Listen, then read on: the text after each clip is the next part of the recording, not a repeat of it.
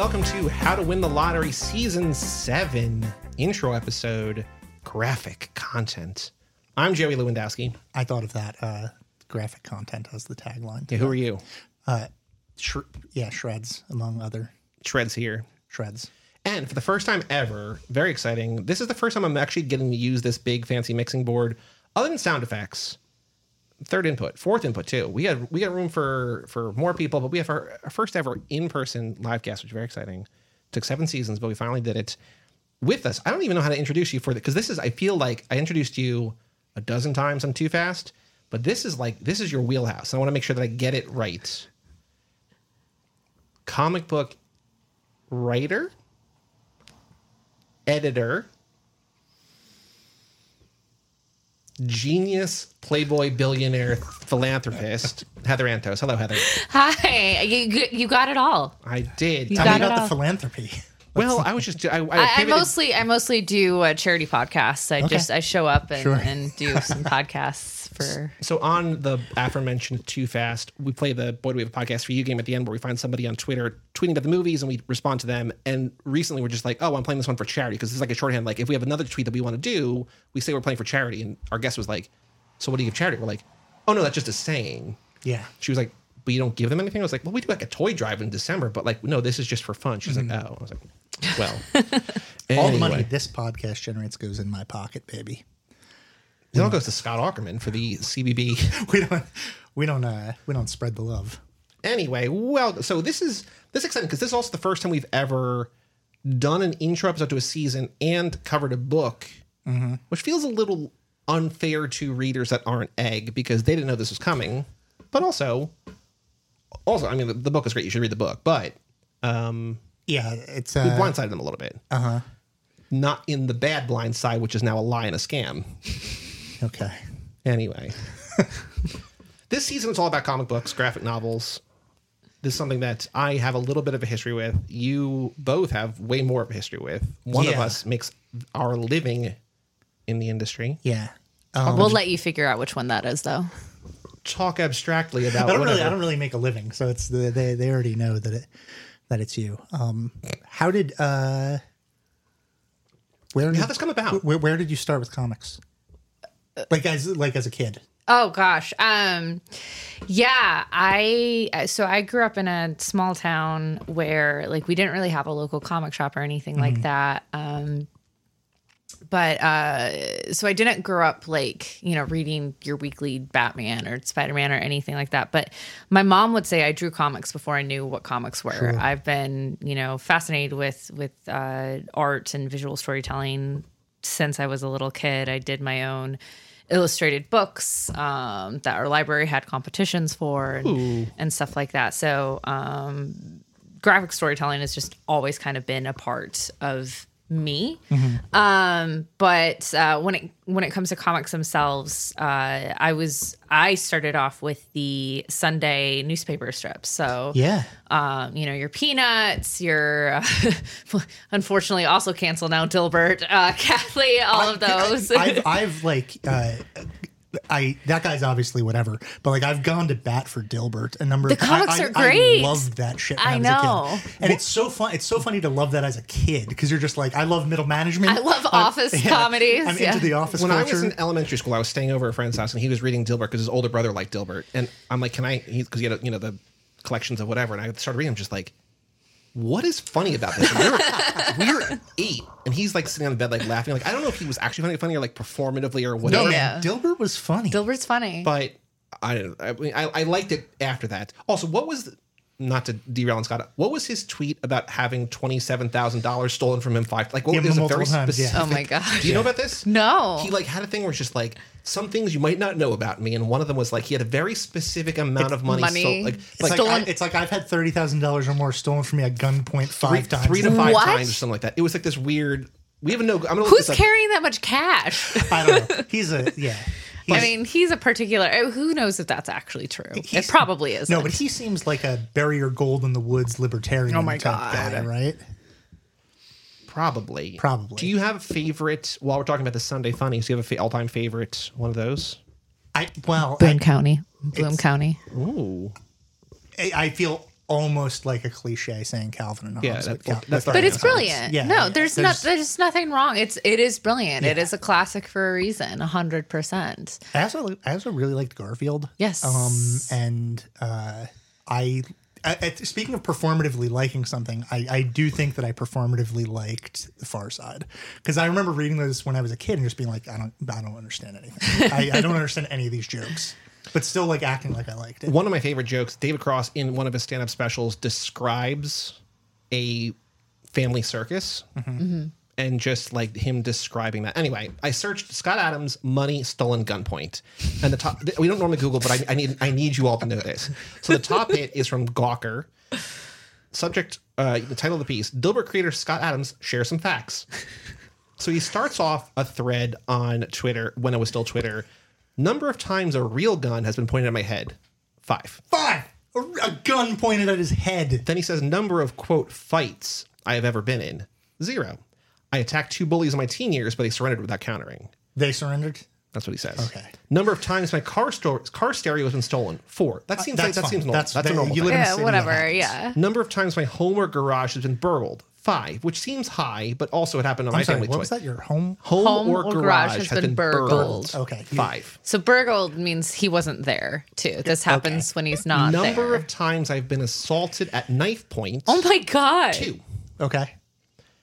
This is the one that's where I'm What at is inspiring this thread I- of crime? There's there's commentary by Gawker, which I will let you I will leave to you to Wait, search. hold, hold on. Okay. Your house has been has been Twice. burgled twice. Yeah, because we're like, oh, it's not gonna happen again, and then I happen was- again. We're I like, was- oh, we gotta. I gotta was with stick Glenn alarm. Graham Wait, when he seriously? was assaulted. Yeah, in growing oh my up. god! Not my, hou- not this house, but like the pa- The- the, yeah, house I grew yeah, up in was robbed. And like we kind of, la- I mean, it wasn't good the second time, but we kind of laughed because they're like, you guys are late. Like all the good stuff was stolen the first time. Like all my mom's like wedding jewelry and like all this like whatever. Like the first people got like a, a heist, and the second one just like I wonder. I wonder if collaboratively we could match this Scott Adams. I have had a gun pointed at me twice by police, both times. But he's just like pointing at his head. Yeah, not not me. Mine was like uh, childish shenanigans that that like were escalated in, in a silly way. Wow. Continue. But this is the one I'm going to end on. There might be more, but I'm ending on this one because this is what we looked for. There's there's so much wonderful about this tweet. Number of times someone stole more than fifty thousand dollars from me, Fifty.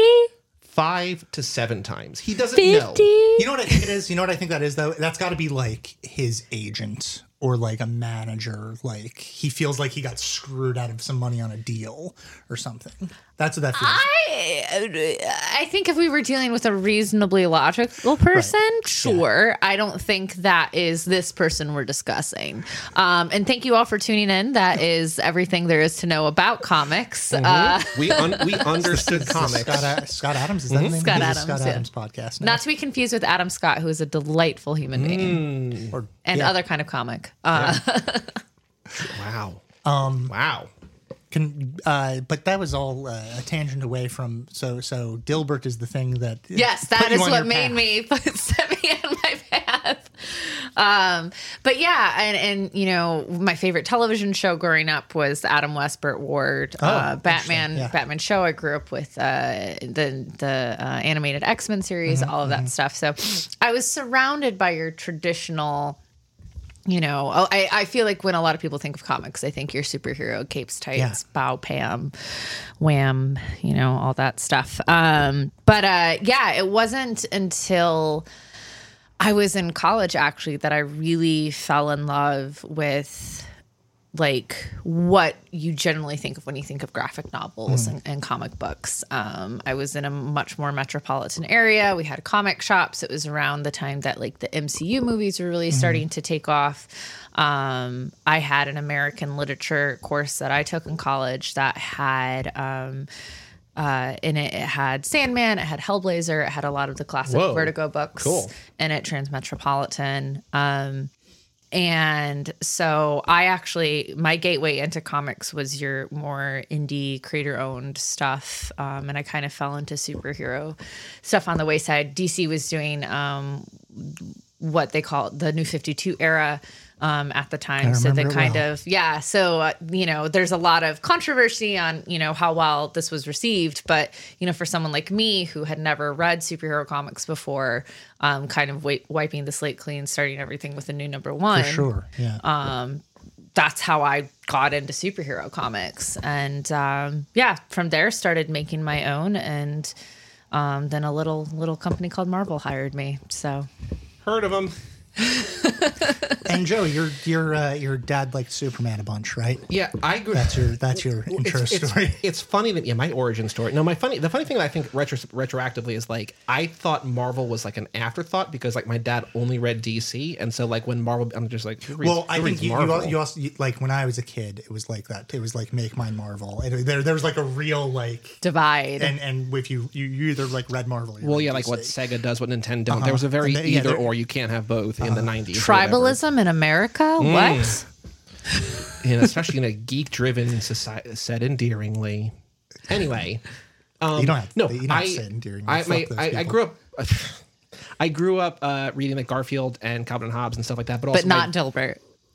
Later, later Dilbert, but not when I first got Dilbert. I'm just like, don't, don't get it. Me copping to liking Dilbert does so much damage to my I'm not a nerd persona. You're not a nerd though. I'm not a nerd. But I also like my dad read. I remember two. He read. We read as it was coming out the Death and Return of Superman. Mm-hmm. Like I remember like Heard going to going to the LCS here. Actually, the one in the town that I live in because I grew up not that far from here. LCS is local comic shops for all you uh, not real nerds there looking at you. I, hey, my my LCS growing up was Comixology, which is the Nice. comic book Rip. store that Kevin Smith sold all of his comics to, so that he could fund Clerks, Yeah. or partially. Very cool. And then is that the one that he still that he bought? It's not in the same place, but yeah. Okay. And then I he also the other one I he might have other read other stuff to me, but he also read Crisis on Infinite Earths, which was the other. Wow, so yeah, just Superman. just, just Superman. Like that's why I was just like, like even to the point where like people are like, I remember, I don't remember was school or like a summer camp or something. We were going to like some kind of like playground thing, and like my friend was like, "Let's be superheroes." And I was like, "Cool, I'll be Superman." He's like, "I'll be Batman." Batman's cool. I'm like, "Who likes Batman?" Like it was so specifically, not even Marvel, not even Batman, just like it's only Superman. Um, he's like, "No, Batman's cool. Like Batman like does this." I'm just like, "That's not pretty cool." But like we didn't even read Batman. We just read only Superman. So, and then also the other one I want to shout out is Sam and Max. Ah, Steve Purcell. You love- you love yes. Sam He's like my. We named our cat Sam and Max. The mm-hmm. computer game was amazing. The comic book is amazing. I love Sam it's and Max. It's so weird and dark and perverse. And like I think genuinely because of that whole realm, when I did my cross country trip outside of college, I was like, give me all the weird like roadside attraction shit because like that's what that whole game is about. I'm like, give me Giant Yetis ball of and twine. Bigfoot, twine. mhm. I'm, I'm, like, this I'm is the completely best. unfamiliar with Sam and Max other than what you have told me about it. You would love the game. Still is amazing. and Yes. the comic book is still funny. And there's like Telltale made newer ones which are fine, but like the original like LucasArts. Sam and Max Early game. You have to play it. It Unbelievable. is. You can I- get it on Good Old Games for like two bucks maybe. That was very formative. I can't believe I was allowed to play that of all the stuff that my parents never know. let me I- do. Why? But What- Sam and what's- Max. what is- It's it's just like It's weird, just dark it's a- and it's like adult and like kind of like it. The game opens with a mad scientist bound binding up a girl that like doesn't want to go out on a second date with him. She's like, you know, you're just uh, you're just too nice a guy, I guess. Yeah. And it's just like, oh, like that's it's just like weirdly, but like I couldn't watch anything. But I was playing Duke Nukem when I was like four. Like it's a very weird. Like, no, that's but- because parents don't know. Like you can get around stuff that they well, don't know parents see, about. oh, that's No, a but they- cartoon, they- so it's yeah, it's a yeah. cartoon also- bunny and dog. You're fine. But I wasn't allowed to watch The Simpsons, but I could play Sam Uh-huh. and Max or I could play Duke Nukem. Like when I was That's wild. going into third grade, my dad's like, "Here's Duke Nukem 3D, where you could like space bar to like give a stripper a dollar, and she like just like what is going on? It's That's just wild. It's so weird. It was such a weird. Anyway, Isn't there like an implied sex worker in Sam and Max at some point too? I feel like there is. maybe I don't know. It's been a minute since I've played, but it's it's it's it's definitely on that like PG thirteen level of if you're a kid, a lot of this will go over your head. sure. Um, but if you're watching it as an adult, you're like li- like Rugrats, right? There's stuff in Rugrats where like as an adult watching back, you're like, oh my god, how did I? How was I allowed to watch this as a kid? Yeah. Because some of these jokes are so crude. Um, but as a kid, you obviously Yeah. don't don't have the awareness to be able to um, glean what's really being said. the rules though. I highly recommend it. Plus, you can play. You can play like four or five hours. Like it's not a super long game. It's just very funny and like a point and click. And Yeah. love it so much. And the comic book is like I got in. I think with the game, and then we're like, oh, we also did a comic book, and we bought that, and you know, but I don't have that like burned into my psyche the way that I have the game. But still, you know, Steve Purcell's amazing. So, do you do other stuff? I'm sure he did. But I'm like, sure he did, but Sam that's Max like is obvious. thing. Yeah. Okay. Cool. What about I you? like Sam and Max. I nev- never went down the Steve Purcell train. Gotcha. Well, I will admit that. What about you? What was your What's your history? Uh, I am a 40 year old white dude, so like my history is very much like the X-Men? it's- Superman, it's- no, just no, no, Superman, no, only it's- Superman. no, no, it's I uh you know it was uh I, as a kid I was a science fiction kid and comic books were a way to tell these enormously broad science fiction stories like I think the first couple of really huge things that I was into was like uh Operation Intergalactic Storm which was like What this is that? it's like this uh uh Kree the Kree Shi'ar war thing in, in in Marvel, which like some of which is like kind of getting used now a little bit in in, in the comics, but it was like this broad like 25 issue or whatever. I'm probably getting some of the details wrong. Um and then and then also like Todd McFarlane and shit Yeah. like that. And then and then like later on the uh uh you know the the like holy trinity of guys my age, which is Alan Moore, Grant Morrison, and uh Chris Claremont. no Warren Ellis Oh, right. Okay. the, the very much uh, uh, shameful to talk about Warren Ellis now. I I have to just go back to when you when you said like I was very much a science fiction kid. I I know you meant like you were into science fiction, Mm-hmm. Yeah, but yeah. in my head I immediately like this little Frankenstein child, like weird science, whatever, like kid with wires and like He was, born, he was born in outer space. That's that's what that's what the imagery like my it. brain I'm- immediately went to is I, I welcome that imagery. this little That's, that's Shred's new backstory. Shred's this little outer space baby. Borgified eleven year old. I, I, I welcome it, but it was, but, but so like, and, and I think this this actually speaks into into uh, this module and things that we're that, that we'll talk about today, which is like that that, that desire for like a, a broad science fiction story that had like no budget, like because if you watch the movies from that era, it's like even when you're a kid, you watch them, and you're just like, yeah, but some of this is like cheesy because it doesn't like it. You you, can't get that. That's not an alien. That's just a human painted green. Yeah, but, but you don't you don't like. But when you read those those like uh, Avengers comics from like 1992 or whatever, it's, They're real. yeah, and, yeah. And, and also like this, they're unending. They go on for forever, and there's it's it's like all second act, right? Because all, all of the like origin stories, everything is is Was has, like, 50 already years happened. ago. and there's no end for any of these characters. Even when there's a pretend end to the characters, it's not a real end to them. They all they all come back like a hundred times. So um, like it really satisfied this storytelling um, consumption for me of of like uh, the, these like unending, sp- and that was like right at the end of the Claremont era. So it was the uh, you know I got the.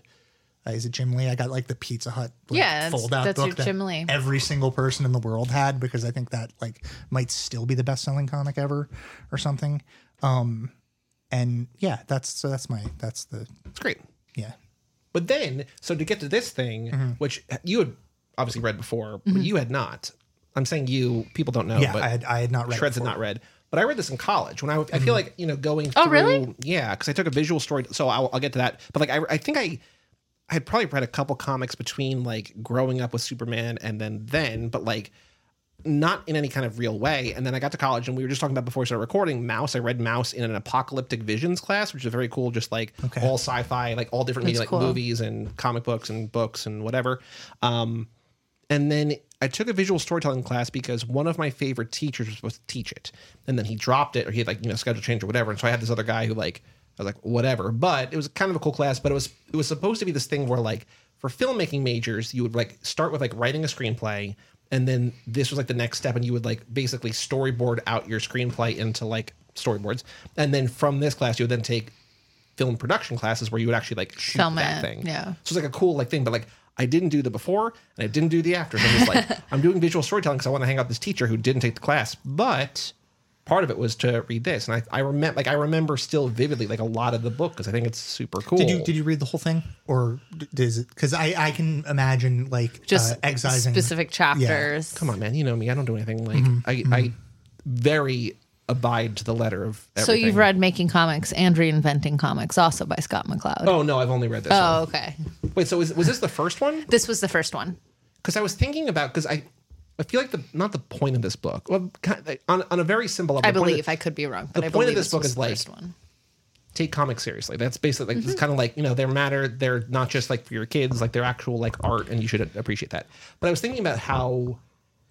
Not that we need it, but like to do this kind of thing today would be so different because I feel like there's still maybe that kind of stigma, but it's such we're in such a different place. Of what taking taking comics seriously? Yeah, like where people just like, oh, comic books are for kids, but like there's like such more like you know the the the MCU of it all. Like there's like it's reached Yeah, a new level. I feel like I might have. Oh yeah, making comics came out in 2006. This was 1993. So Okay, Um, I think that I might have like a bad opinion on this, which is like part of me thinks that people take comics too seriously now. like it, it, it has gone from being something that like. I, not like obviously something like Maus is like you you take that seriously and it and it has become like uh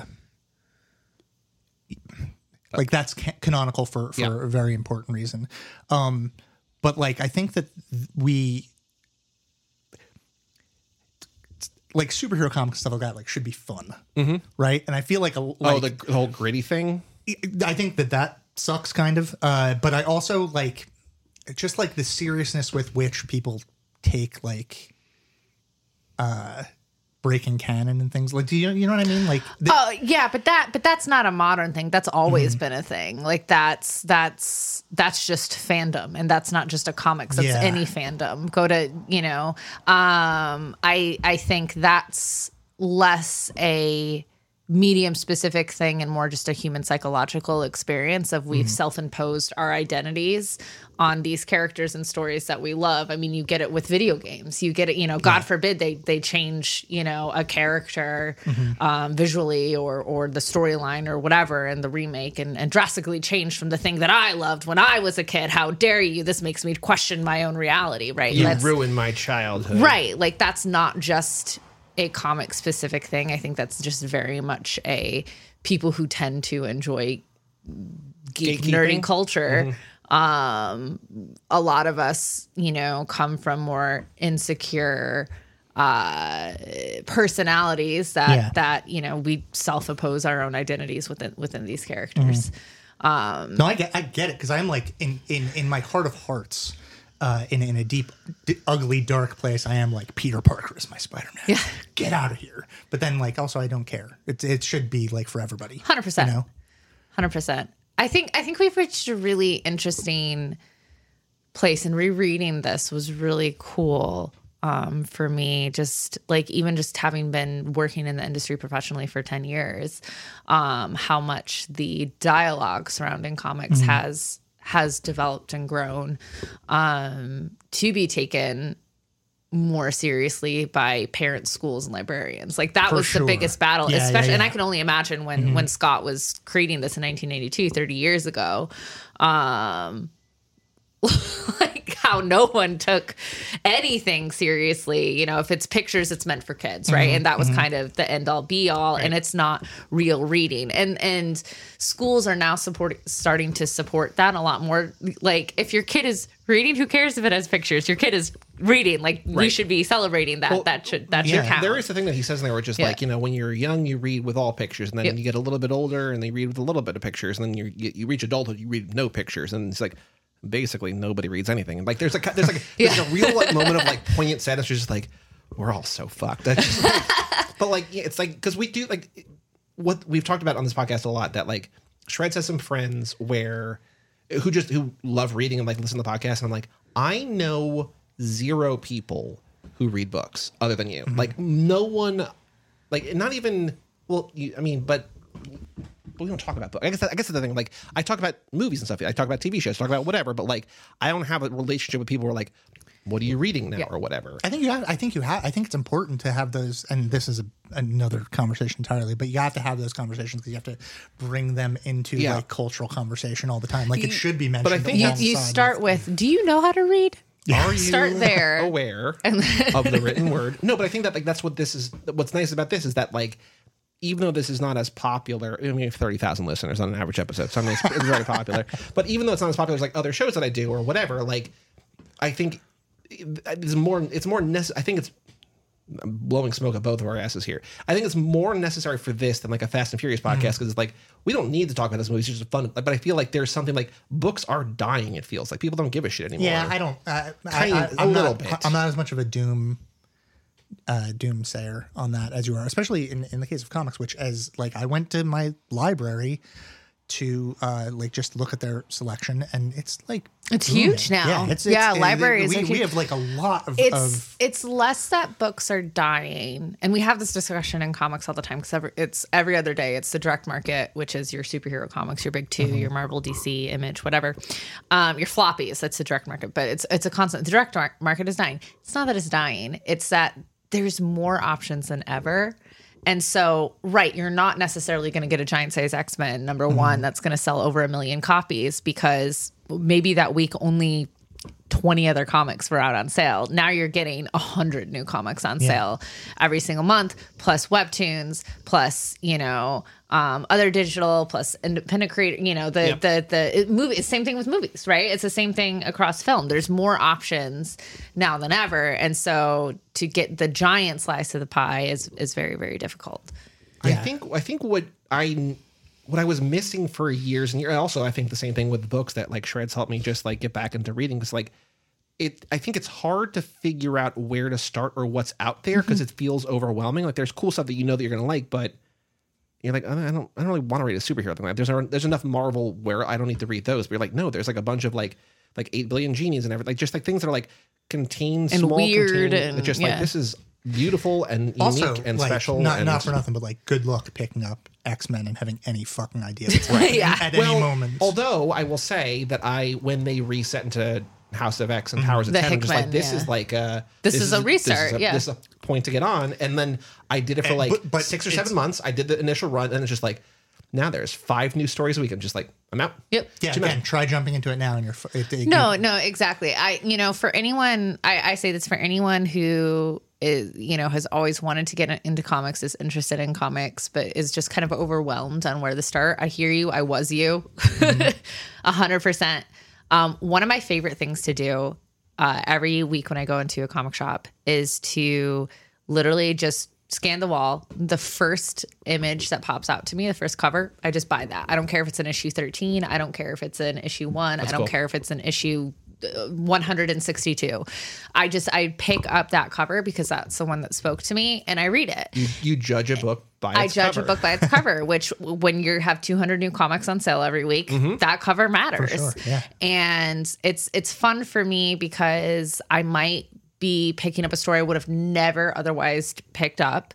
Um, discover new creators that way. If that, you know, if if obviously if it's like an issue 17, I'm not going to have all the information I need to know to to understand the story, but it might be interesting enough that I'm like, oh, I really like this artist or I really like this writer. Yeah. Let me go back and, and pick up the rest. So here is a question, and I genuinely don't know the answer to this, but what we talk about on Too Fast is that every Fast and Furious movie, and I think everything, like every movie that's in a franchise, has to be made with the intent that like this is someone's first, First, here. yes. and like even though it's Fast Ten, it, like it makes no sense to start here.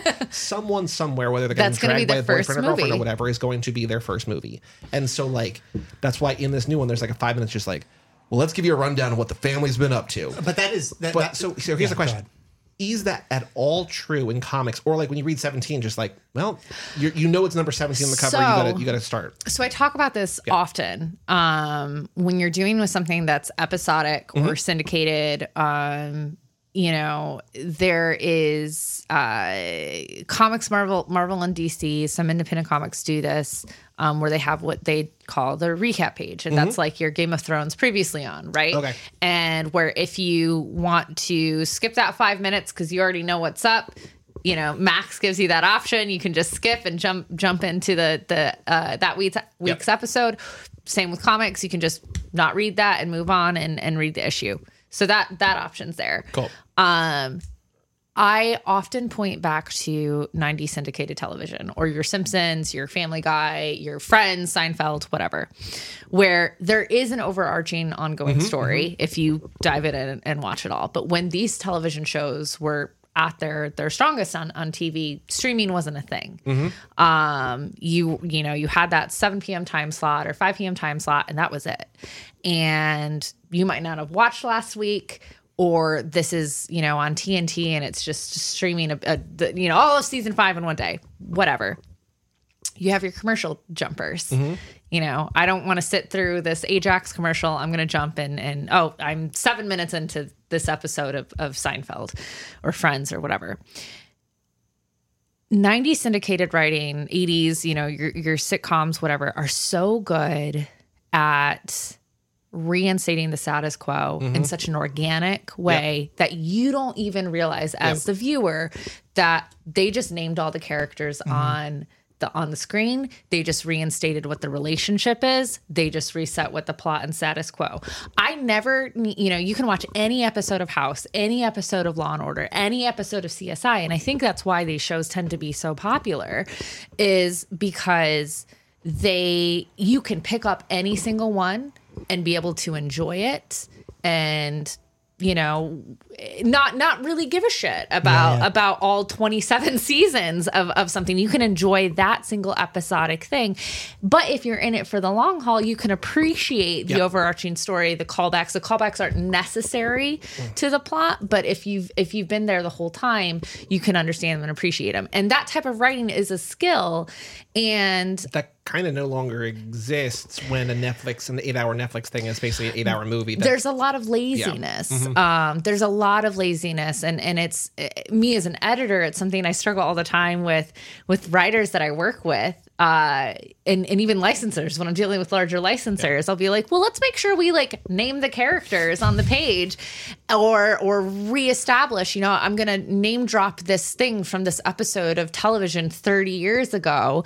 Um, and if they're a fan, they'll know. And I'm like, right, but like we have to assume 97% of Yeah. people aren't going to remember that. Right, and it's not, no one's asking you to recap an entire series of television. Just give me, hey, Joey. but don't you re- immediately alienate people, right? Exactly. Yeah. And and it's and it's and it's easier to give context and organic dialogue than people think it is. It's just it takes effort and and thought and care. There And- is there is like such a sweet spot for that though because I remember when I was a kid reading old Spider-Man comic books and it's like oh, let me have a monologue of like every every single issue is like good thing I have the proportional strength of a spider because Yep. Eh, or, or like like Claremont did that a lot with X Men too. It's like eh, do I know do I need to know that Storm is claustrophobic every single issue? Like it- it's, it's just it's- like reintroduced it, constantly. it reminds me of when I read like uh, Boxcar Children as Mm-hmm. as a kid. Uh, you know, uh, that was my first like chapter book Mm-hmm, series, and I always skipped chapter two or three, depending depending on on the book, because chapter two was always let me tell you the story of how the Boxcar Children were the Boxcar and you're just Children. like I know about the box. And I was like, I know they were found in a train boxcar. Skip to chapter three. Get on with the mystery. Um, so you know, it's that skip recap on.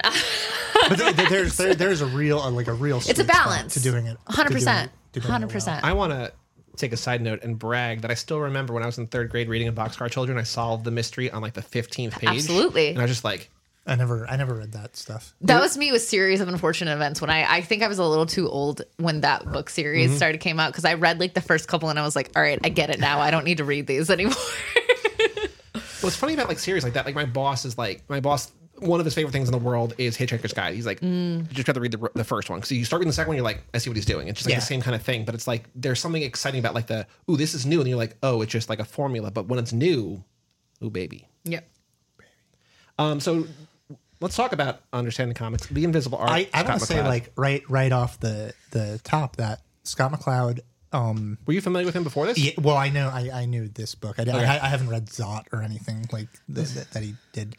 Um, but like as a teacher and uh, someone who went to grad school and shit, he's like dealing with really really intense like semiotics and and like uh, in, intense philosophical concepts in a way that like he is a really good teacher. Your, mm-hmm. your He- Goodreads he- review was kind of humbling. he, he breaks it down in like a very very readable like really like stuff that like i read papers in college like derrida or, or baudrillard or stuff like that it's talking about like the same stuff that he's talking about but in like language where you're just like why would anybody write like this and he's like so good at just breaking it down in, into component parts One of the thing, one of my favorite things, very early.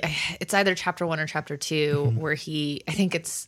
I think it's chapter two when he gets into like iconography, um, where he breaks down, you know, realism art versus cartoons. Like, why do we resonate with Yeah. cartoons? And it's because it's about delivering a complex message in a simplistic form, as simple and breaking it down into as simple as possible, so we can, you know, impose ourselves on it and and um, obtain the information. And that's exactly what he's doing Yeah. with, with this. Like, it is, it is, it, like I'm so glad this book came out because I think this book really did help the conversation of comics are literature. Like car- comics are are art. Like comics, like even even yes, a lot of the gritty superhero, you know, is a little bit too serious, but there are eh, comics of that era of that time frame that like no, these are like really impressive. Yeah, I would. I would never. I yeah, I'd never. I would never Um. dismiss that. Like, and as I said, like I'm a.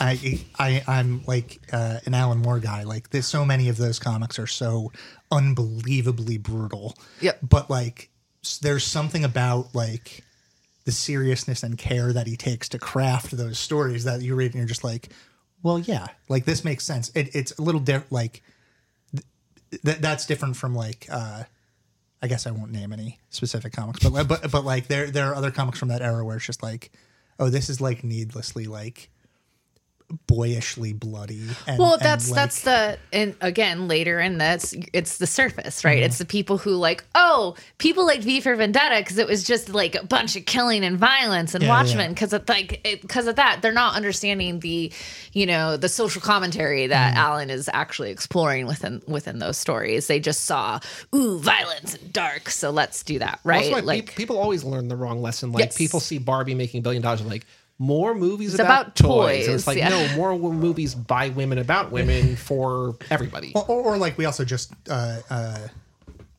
did I, I don't whatever the timeline is, but we just did Fight Club A couple episodes ago, and yep. it's like Fight Club is is like the you read that book and and yay toxic masculinity let's do more of that Yeah, but like like as, as, as we talked about on the ep- on the episode, it was like it's actually like a gay fantasia about Mm-hmm. like bondage and and like the ways that like aftercare is the, you know an important cycle of, of bonding and things like that. Is is- so like I don't know. It's it's very very complicated, but uh, yeah, Scott McCloud is is I think uh, like an unbelievable teacher. More even more so than being a, a, a comics artist or writer. Like he is like as it feels to me like teaching is his is his calling. I, Is- I think what's nice about this is that I was I didn't it's I was subconscious until I like stopped to think about it. But like he's teaching you about like the art form and the history and whatever. But he's also as he's doing this teaching you how to read the comic. Yep. And Yeah, like for sure. And it's just like this thing you're like you're not even aware of the fact because he like later talks about like different ways you can lay out there's panels on a more page or whatever. complex as the book goes on there's way more complex but layouts, he's doing that yeah. as it's going on and just like oh my god like he's it's it's he's teaching and he's also teaching below the te- it's just like there's there's it's so impressive to see what he's doing here it made sense of a uh, uh, Moon Knight panel that I always really liked from from Warren Ellis's run on Moon Knight, where it's like Moon Knight is like throwing a guy down like a, a flight of stairs, and and like the panel sort of shifts to diagonal, so, so like you can like follow the gravity of him of, of of the movement of the page, and uh, it was one of those things that I always really liked in a in a very inarticulate way. When I was watching or when I was reading this, I, I was like, oh yeah, this is like like he's using these like just the tilt of a thing to to give us an experience of something that like our brain is going to interpret that without necessarily making an intellectual connection Right. but like it's written like obviously in order to decide to do that you have to have the intellectual idea of how to like portray gravity and and it's done like so so artfully and, and yeah, it's just. Uh, I mean, I'm sure if you go through any book that is good, you're going to like come across all of those kinds of things. Yeah, there's there's I mean eh, I could do a million comics modules for you guys, but like there's you know you you want to talk about like breaking form like that in particular. You know we've seen examples of it done really well. We've seen examples of it of it done very poorly. And and I just if if you're if you're someone who likes comics that break the form and really play with you know not just left right page turning you know top top bottom reading um i i definitely recommend the dan slott mike allred uh, silver surfer Oh, with- with run the- the- silver surfer 11 Yeah. where where The Mobius strip the mobius is, yeah. Mm-hmm. strip um the whole issue is done that way and it's it's and it was such a feat and i remember i was i was working at marvel at the time when they when they were, did that one and, and all the planning and everything to to pull that off um is really cool and there's yeah there's there's there's a lot of really cool comics out there that that play with that form and and really stick the landing and there's a lot that do not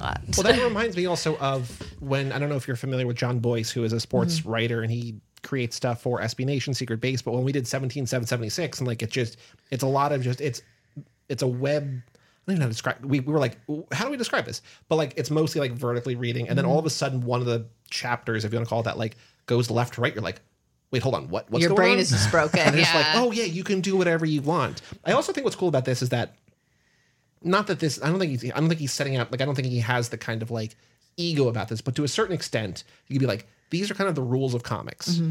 And then in the 30 years since then, people can like break that because like when I mentioned earlier, 8 billion genies, you're like, oh, you should check out Ryan Browne's other stuff.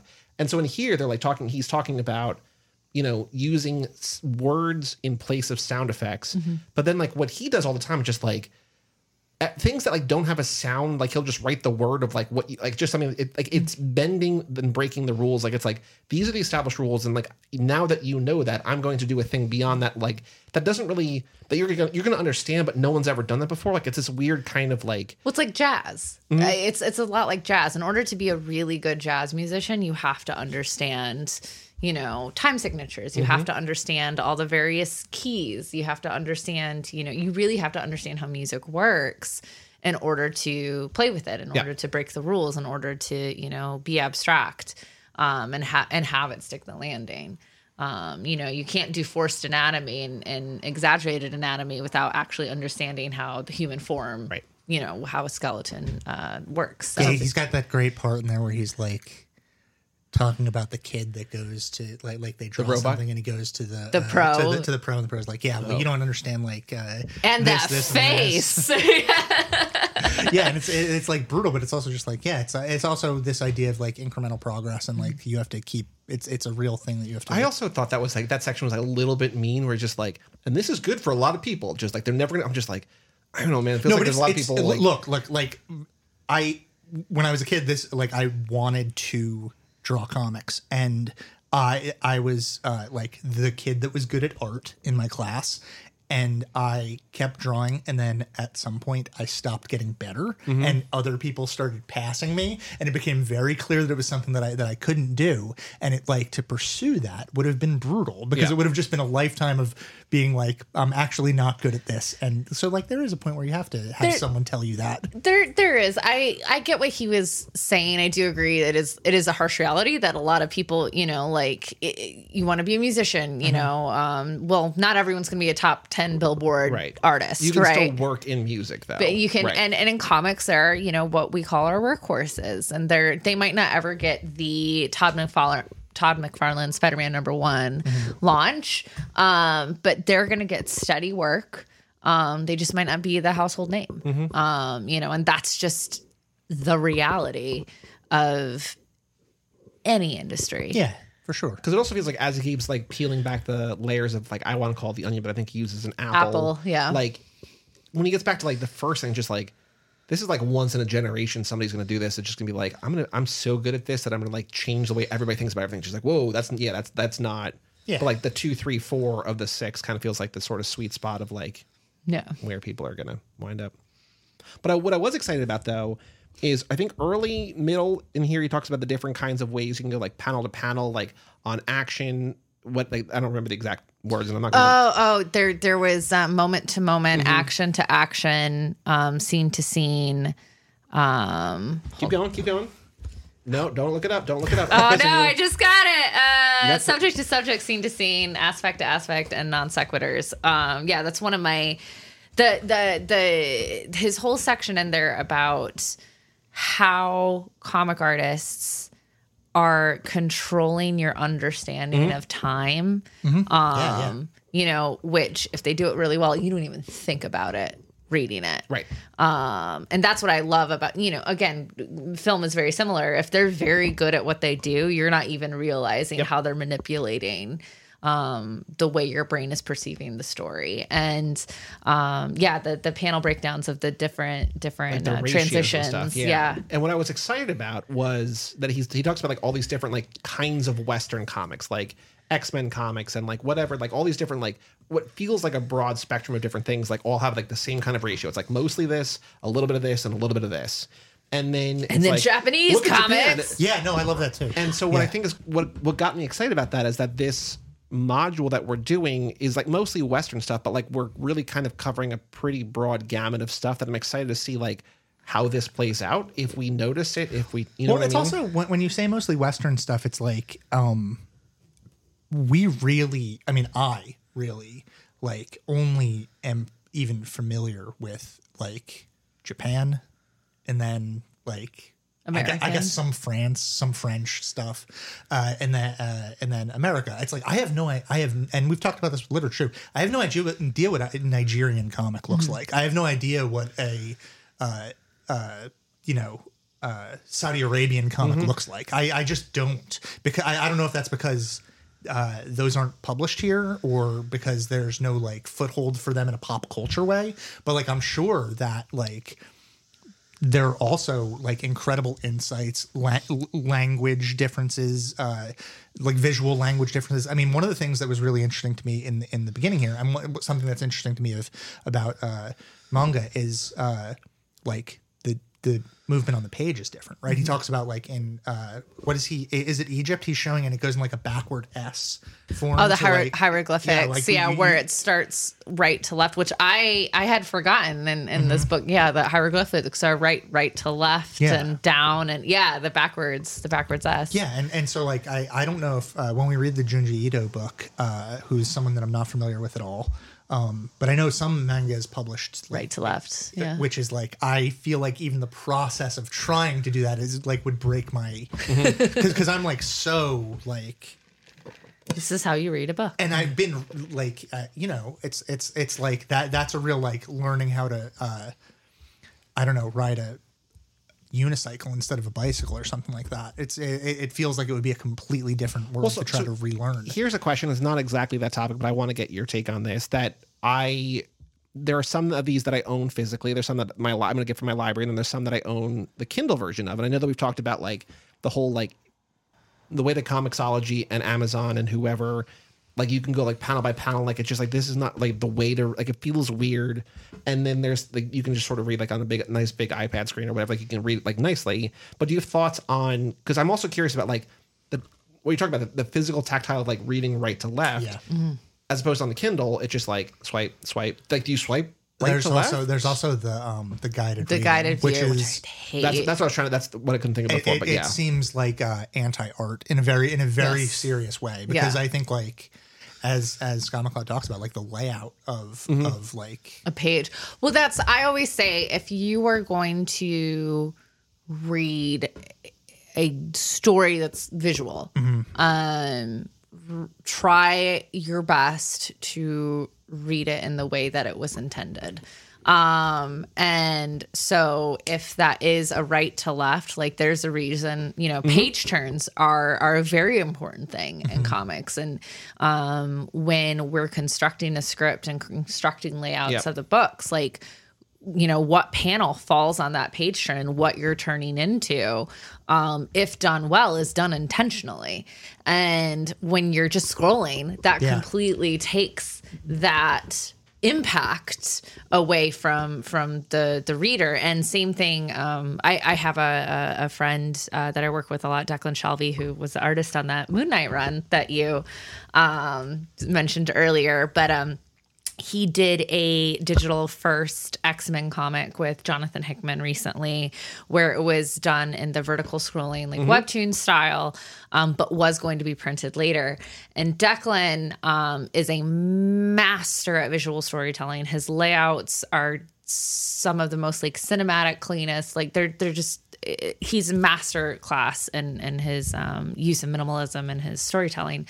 Um, and he showed me his layouts before uh, they they came out, and he did this whole twenty page book in a way where it would work to be vertically scrolled and be super cool that way, but would also work to be That's crazy. printed left to right. And it's just so he's doing twice the work Right. for the same paycheck. Even be more than twice the work, right? It's like- Probably. um, and it was super, super cool. But uh, yeah, it's it's a lot of work uh, to to do something and have it be impactful in two completely different Yeah. formats. because there is something exciting. So I, I want to get. I didn't actually ask the question. I wanted to get your your takes on. Although I think I sort of have an answer, but I do want to say. I think one. And again, I've I've read fewer comics than both of you, but I think. To me, what's exciting is that like when you turn the page and all of a sudden like it's a full page panel, it's just Splash like page, yeah. whoa, okay, cool, like something big's happening. But I do want to think like, are you inherently for, against, or neutral to like just reading a comic on a Kindle? I'm not against it. I think um, But you'd rather have the I I personally am just archaic in analog and every like Mm. even when I'm doing script notes, I have to print it out and and my brain just processes I'm the same way. I information have to- differently. like when students write papers, I have to print them so I have write to print it when. I when I write. I have to write Mm-hmm. analog. It just my brain processes that information faster that way. Sure. Um, and also I have very sensitive eyes, and staring at a screen gives me migraines. Um, but when it comes to, I would say Kindle reading, I think if you can, and I and I don't know because I've never read a comic on a Kindle. Um, if you can set it up where you're not scrolling and just have one page, then Yeah. one page, then one page, I think that is it's not ideal, um, but it But is better. But it's better. You still get the controlled page turn effect where you can't, you're not accidentally scrolling to Right. the next.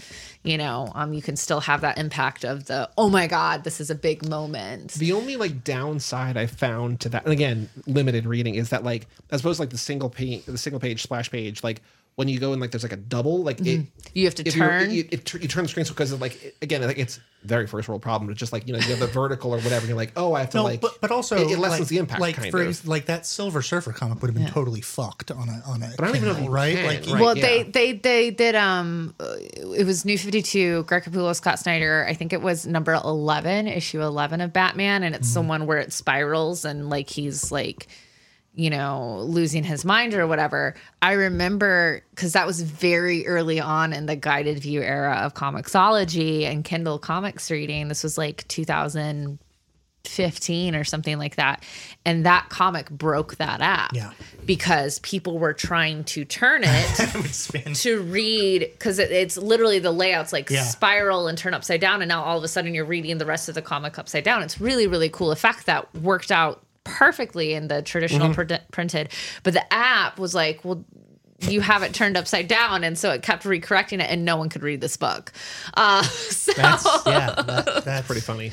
I mean, annoying, but also kind Yeah. of funny. I do. Um, you also you mentioned webtoons before. I've never read any webtoons, but and I don't know. I, I don't remember what book this was, but I had heard someone talk about a book where a character was falling, and because of the advantage of of doing it on webtoons, you could scroll and Scroll scroll, and they're falling, scroll, falling, scroll, falling, and it- yeah. wi- without breaking panel, without the, any page break, and it's like there are going to be, I mean, there are already, and there are going to be as like new technologies develop, artists that take advantage of those technologies and like evolve comics further. And like one of the one of the great things about Scott McCloud is like at no point in this book, at no point is he like, this is the way it is. Mm-hmm. He's he's like, this is my take on it. People are going to disagree and things are going to evolve and we're going to be able to rehab this conversation in five years, 10 years, 20 years, 30 years. Like nothing is changing. Like these are some very, very basic principles that you can like take at face value or disagree with.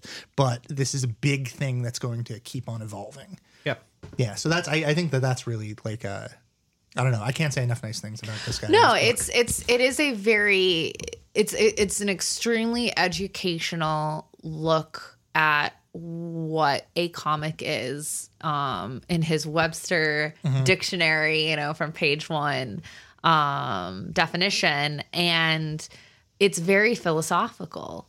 Um and it really you know, for anyone who's interested, I think even if you're just like comics, whatever, I don't like. I hate, I hate colors and art, um, and I just want to read my novels until I don't read words at all, right? As as he Yeah, yeah. as he says. But I think, you know, even even just reading this and then going back to your, your traditional novels, like it gives you a, a better appreciation for those, even, um, you know, and, and storytelling and, and everything. I think it's it's it's just a really really cool book and nothing else quite like it exists.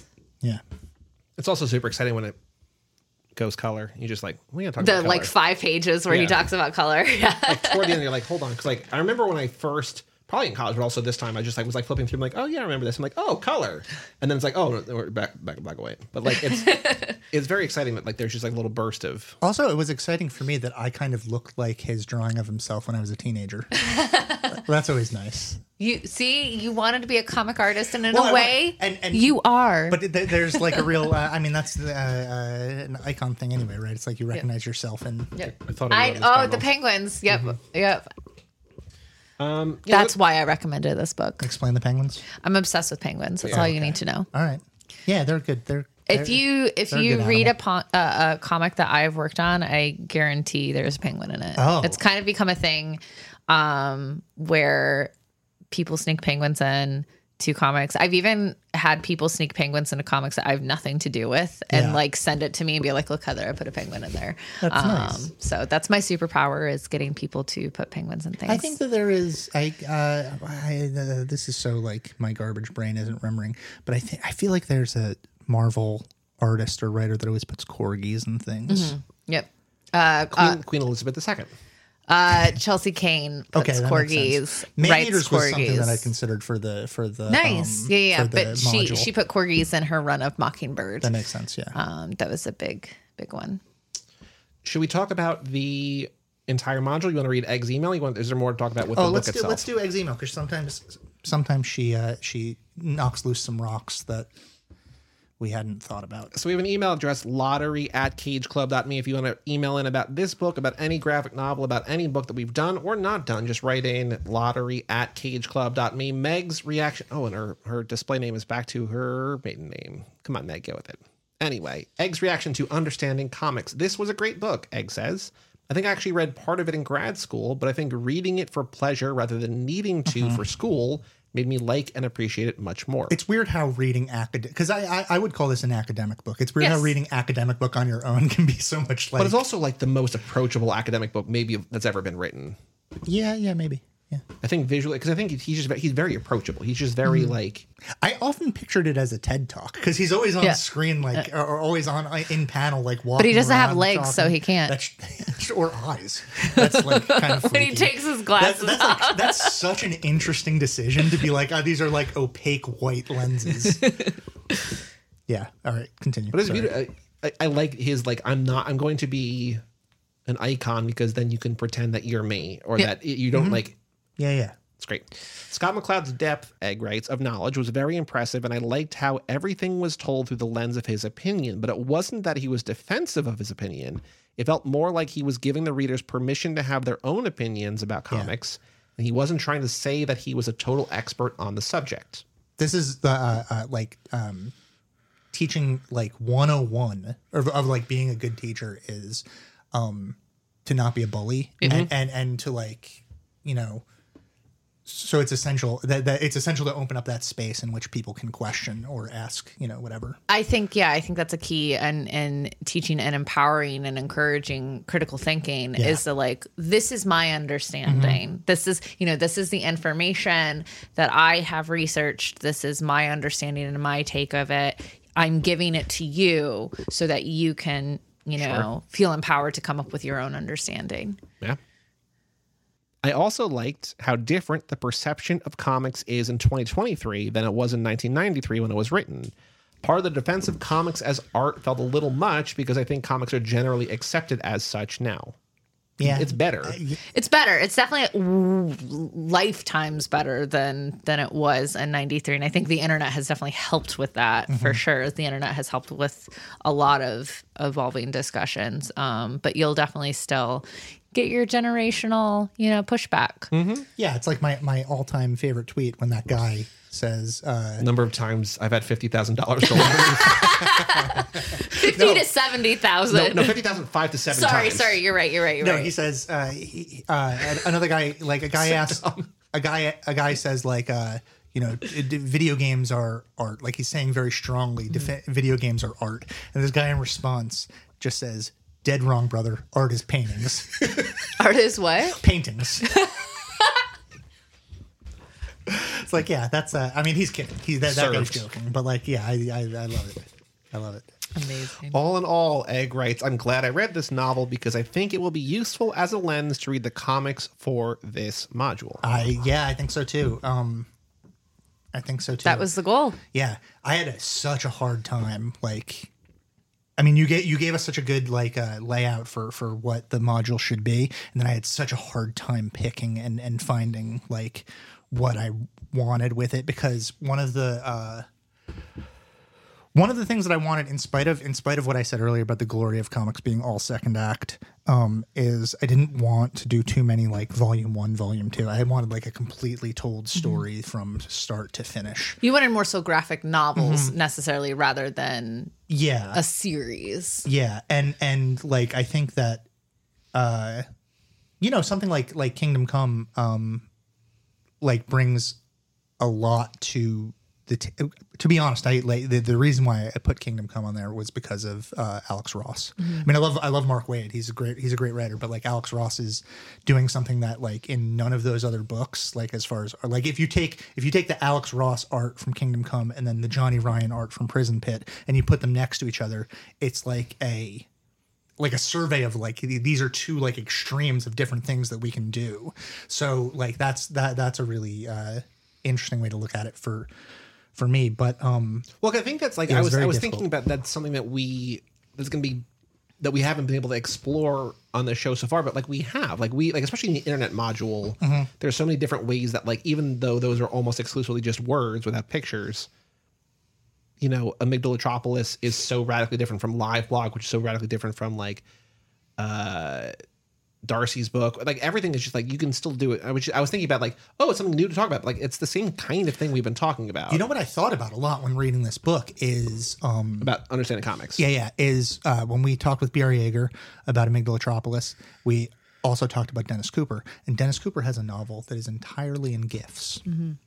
And so, like, if you go on, yeah, I, I like, I is is that comics? I mean, it is like sequential moving. I- Images, those images are moving. I don't know if they would fit his definition. I, I Dennis Cooper's traditionally a novelist. Uh, usually just writes word, but like the, this idea of like a bunch of gifs to tell a story, and it's like an abstract story. It would be it would be what Scott McCloud like like the the non sequitur thing would be off the charts on his on his charts of the different uh, uh, kinds of I don't even know how to put that. I, th- I think it, I think it, it, it's that because gifts are are moving Mm-hmm. because they're you know that's it's I hate I hate these but it's it's animated comics is Yeah. is like a thing.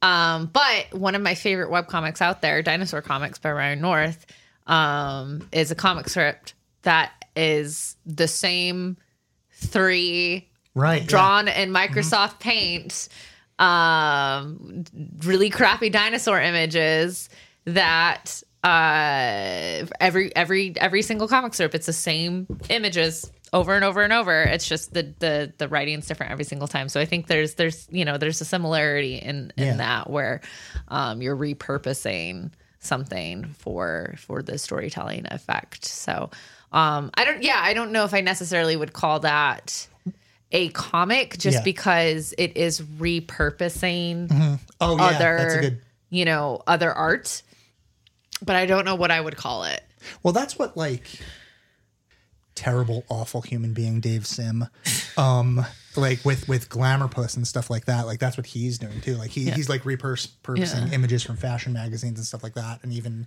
um, in uh, the incredibly strange death of Alex Raymond. Is that the name Yeah. of that thing?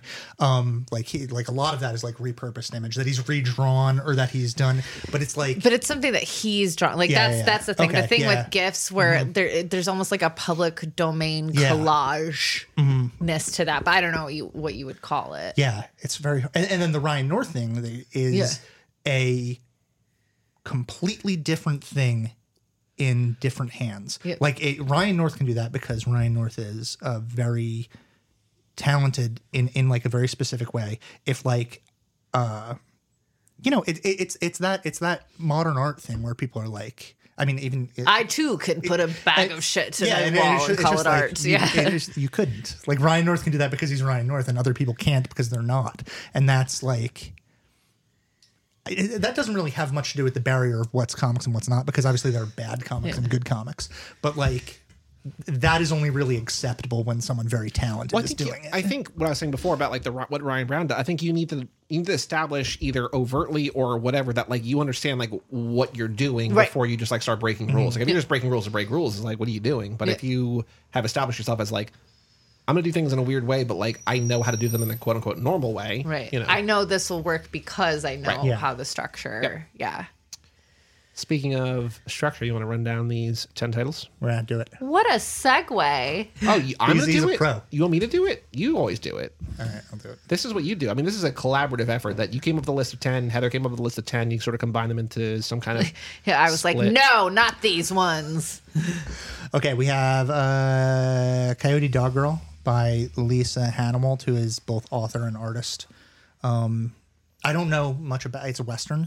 Um, I'm assuming it's uh, kind of postmodern western because of what I know of Lisa Hanawalt, who was the uh, did the character design and I think basic art design on uh, Bojack Horseman. BoJack Horseman, which is like a show that, if you look at the design, is I think heavily influential in what's going on in whatever is animated now. Like it, it's so it's such an interesting design. Like you can see the brush strokes of the watercolors and stuff like that in it. Um, very beautiful and also singular. Um, in that you would never you you can look at something directly and go, oh, that looks like this other thing. Right. It's not like some. Uh, um, she's not doing an impression of anybody. It feels more like people are doing impressions of her. Sure. But other than that, I don't really know much about it. I like Very excited. I like westerns. Are you a western fan? Yeah, yeah, Western yeah. Fan? Yeah, sure. Have you read this before, Heather? I've not read that one before, but I've heard of it. Um, I am a fan of the artist. Um, two. secondly, we have uh, The Private Eye by uh, Brian K. Vaughan, who is the author, and Marcos Martin and Muntsa Vicente, who are illustrators of that. Marcos Um, Martin. Marcos Martin. Okay. This is, I will pronounce everything wrong as we go down the, okay. the list. Um, Just an American. Just a dumb American. As Marcos, Marcos, so Mar, okay, I'm not going to guess it. One of my one of my favorite uh, experiences with with other comics fans was when I went to England to visit some of my friends uh, in person for the first time. This was years ago, um, but they're big comics nerds, and they, you know, it's hard for American artists always to to cross the pond. And they were like, "Okay, how do I pronounce this a person's name?" And this person, like, they would just go down the list of comics creators, and it was, you Yeah. know, me just like, "This is how you say everyone's name." I, uh, I I once went out to eat with my friend Nick and his wife and children, and Nick is American, and Nick's wife and children uh, are uh, Nick's wife is Japanese, and then Nick's Okay. kids are Japanese American, and we were talking about um, different movies, and my neighbor Totoro came up, and I said my neighbor Totoro, and they all laughed at me. And I was like, "What? Like, why are you la-? like?" That's Yeah, literally yeah, how everybody says, it. and they, and they were like, "Oh no, no, no, no! you are pronouncing that quite incorrectly." And they wanted me to say like Totoro, yeah, Totoro. and I'm just like, I can't. I'm. It sounds. It like it sounds racist when I do that. It sounds like I'm like doing. I'm going to talk blah blah blah blah Totoro. Yeah, ex- ex- exactly. So like, I thought, like, I don't know, it was really, really funny. But like at the same time, now every time I say my neighbor Totoro, I'm just like, ugh, it sounds so American. that's that's whenever yeah, just an American's like I want a croissant to write about you know to write about my memoir. my yeah, my, my my my my father who is a um a Gross. uh, like a French teaching guy, like he would he would get so annoyed at people's pronunciation of that. He's also like kind of a pedantic dickhead. So um Have you read The Private Eye?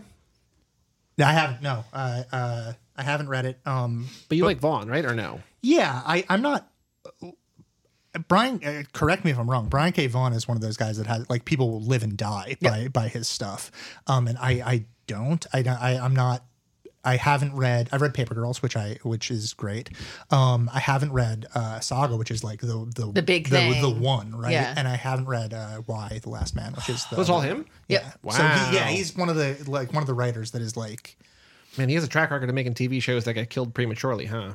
I I, I Well, guess Why? he, he doesn't make the TV know, shows, But so Y got killed after one season? The Paper Girls got killed after one season. But season. who he usually uh, is it? Uh, Fiona Staples is that who? Fiona Staples is Saga. Saga, and then Pia. Uh, Pia Guerra Is- is uh, is Why the Last, Why the man. Last Man. and then Paper Girls is Cliff Chiang. Okay, so he and, and he also like those are all artists that are like Huge. yeah, and and and so I you know that stuff's on my list. I'll get to it. Mm-hmm. Comics is one of those things like like novels where it's like you can you could read forever and still not get to all of the stuff that you should I, read. I will say, gearing back to earlier in our conversation about writing for the episode, the episodic comic writing, and you know, setting your status quo, and but leave, having a resolution, but still leaving the door open for more. Brian K. Vaughan is a master of that, and Yeah. that you know, I I read Paper Girls month to month when it was coming out, and it um I would often compare it to Lost, uh, where Lost was Now you're speaking my language. uh, well, Lost would be like I'm watching this episode and it ends on like a what the fuck, Yeah. right? Um, and then the next episode they're just never going to talk about that what the fuck, and that's never going to re- get resolved. Which, by the way, makes Lost a very painful binging experience. Oh, I tried to do that binging and I couldn't make it through like season never- one because it was so it. bad. Um, but Brian K. Vaughan is the good version of that, Mm. where he understands episodic structure so well. It's it like makes me mad. Um, at how good he is at the what the fuck cliffhangers. Um, in a way where you're not confused, but you have to know more. Um, and you will come back for the next one. He's so he's so good at that, and I think his track record speaks to that. Yeah. Um, my experience with Paper Girls is reading that, and this is not a fair comparison. Whatever. It, like reading that and thinking this is so much better than Stranger Things. Yes. And and like why is and they came not- out at the same time, which which did like make that like this should be what like like they should have just instead of Stranger Things, I would rather have the Paper Girls adaptation and have that be the big cultural Yeah. immense thing that like sort of embraces 80, the eighties like uh, aesthetics and and et cetera, et cetera. So, um, but yeah, I, I the the Private Eye is um uh, a much more much smaller and more self contained thing that is like palatable for like you can't we can't do Saga because Saga is um, still going. still going. Yeah, well, like as It's a of- saga. What like uh, uh, it, it took like a like a multi year break, they, right? they they've taken breaks here and there and Yeah. and but this is again what speaks to Brian K. Vaughan and Fiona Staples' track record. Uh, the, so if you don't know what Saga is, the the log the the short version, the thirty second pitch is Game of Thrones in space. Uh, Game of Thrones meets Star Wars. Um, is is kind of the the shorthand version of that. But um, normally, if a series takes a break, um, say I'm going to take a six month break and come back later in the direct market, your your floppy month to month sales, like sales go down. Um, you know, if you end issue 10 selling 100,000 copies and when it comes back at issue 11 6 months later it's going to be at like 60,000 copies or something like that. Uh not with not with Saga. Uh sales go up um every single time and it's this weird phenomena um in the comics and just publishing in general. Do people know why, or is it just like it's because it's that good and and those breaks are allowing for people to, catch get up. to get caught up Yeah. um walking dead had a very similar similar thing that happened um when when it was uh, ongoing as well, where those breaks allowed for people to catch up because it, it was the thing. I uh, I saw a Walking Dead trailer for a new TV show when I was at the movies last night. Do you guys know that Daryl is in France now? Yep. How did Daryl get to France? Motorcycle. That guy- even if Motorcycle, baby. Even if there, even if there wasn't a zombie apocalypse, that guy would never go to France. I know. I France went to him. Oh, is that how? Yeah. That what? I will say while we're before we go into the next one, but talking about Lost and about like how they just like never answer questions and also comics. In like the first like four or five episodes of that show, the one kid who's on the plane crash is reading a comic book. Are we talking about Lost? Yeah. That details exactly what has happened to them. And- But it's in Spanish, so he doesn't know. He's just like reading the pictures. But it's like there's like a polar bear here, and like there's Yeah. whatever, and just like And that's how dad's you like- know they're dead. And his dad's his dad's like, "What are you reading that trash for?" And just throws in the fire, and it's Yeah. never addressed again. It's Yeah. like what the what? All right. I mean, I yeah. and that's the denial of their death. Mm, they weren't dead the whole time. That's that's fine. I've never seen it. You guys just spoiled Lost for me. No, no, no. But you know, like that. That's number one. That's first four or five episodes. Like the whole thing is like people. When the ending came, people assumed they're- they they thought they read the final season as they were dead the entire time, and people were just like, and like even the creators come out and be like, that's not the case. Um. Anyway, we'll get there eventually. Maybe. Number three is No Longer Human by Junji Ito. Um, I own one of his. Way to books. say I that like an American. I'm not gonna. Yeah. I, I, I, could- I could really, I could really lean into it, but it would just, I, it, it would in my heart feel wrong. Um, I own one of his books. I don't remember what which one it is. It's not this one though. I uh, don't know anything about him other than that he writes stuff that is supposed to be pretty scary. Sweet. it's he is um i if you're someone who's interested in getting into manga but you don't want to start something like one piece that has been going on for centuries it feels Yeah. like um i and and you're a fan of horror i often point people to junji ito because a lot of times they're anthologies they're you know they're shorter self-contained um his ink work is just out of this world and incredible um but they are you know um pretty extreme and even in the sense of Japanese art of you know grotesque horror um that can be extremely unsettling Is it? It's so like body horror. Like there's a lot of that um in in his stories i can't remember specifically this collection um but uh they they can his art can be pretty like it's it's like the car crash stuff right where it's like this is so unsettling i don't want to look at this but i also cannot stop looking Yeah, at yeah. this it is so unsettling um so i i quite I quite like that stuff, but Okay. it might not be everyone's cup of tea. Um, well, I I have I'm not like wild about violence too much, but um, I definitely wouldn't say he airs on violence. It's definitely yeah, more that like body horror. Like Okay. All right, it'll be a nice. It'll that that'll be a nice juxtaposition with uh, uh, prison pit later on, which is like this incredibly violent, transgressive, uh, sort of gross thing. Um, but yeah, so so that and also we put that on there because Manga. th- yeah, there's the importance of of of manga as a contributing factor to Mm-hmm. to the popular. I mean, if you go into a Barnes and Noble now, the manga section is lo- huge. It's it's as big as the fiction section in some places, which is like. I don't. I don't know what stranglehold. Why Japan has a particular stranglehold on American culture. Um, that's worth investigating. In, Lot of in, in weebs. a, in a interesting. In an, um, yeah. I don't. I do. You, do you have, do you know why? Like, wh- why Japan? As as far as like allowing other comics into our culture. Um, I think Wait, that sounded maybe gross the way that I said that. I like underst- I allowing things into our I cul- understand what you like mean. Our culture, like fuck that. well, you know. what I mean. actually, no, actually, we spoke on this a little bit um, before, where America has no problem with violence Mm-hmm. and gore, no problem Yeah. whatsoever with in introducing children to violence and murder, and and um, that's not a critique. That's just our culture. Yeah, yeah. Whereas, you know, when it comes to anything revolving sexuality, we tend to be a lot more prudish.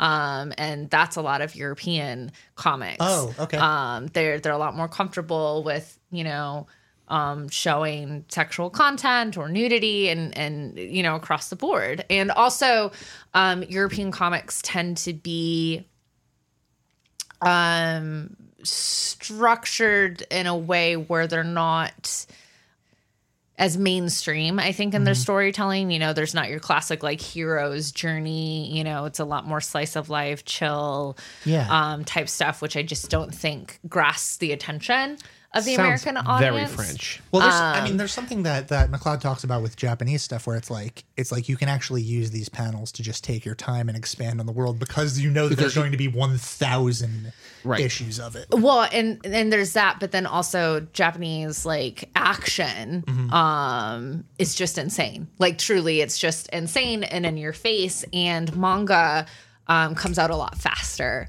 than American Oh, comics do. Okay. Yes, and there's a lot more to consume. It really, I think, now why it's hitting in publishing in particular is because of we like to binge as Yeah. as a Okay. culture. All right. And sense, too. so you know, I read.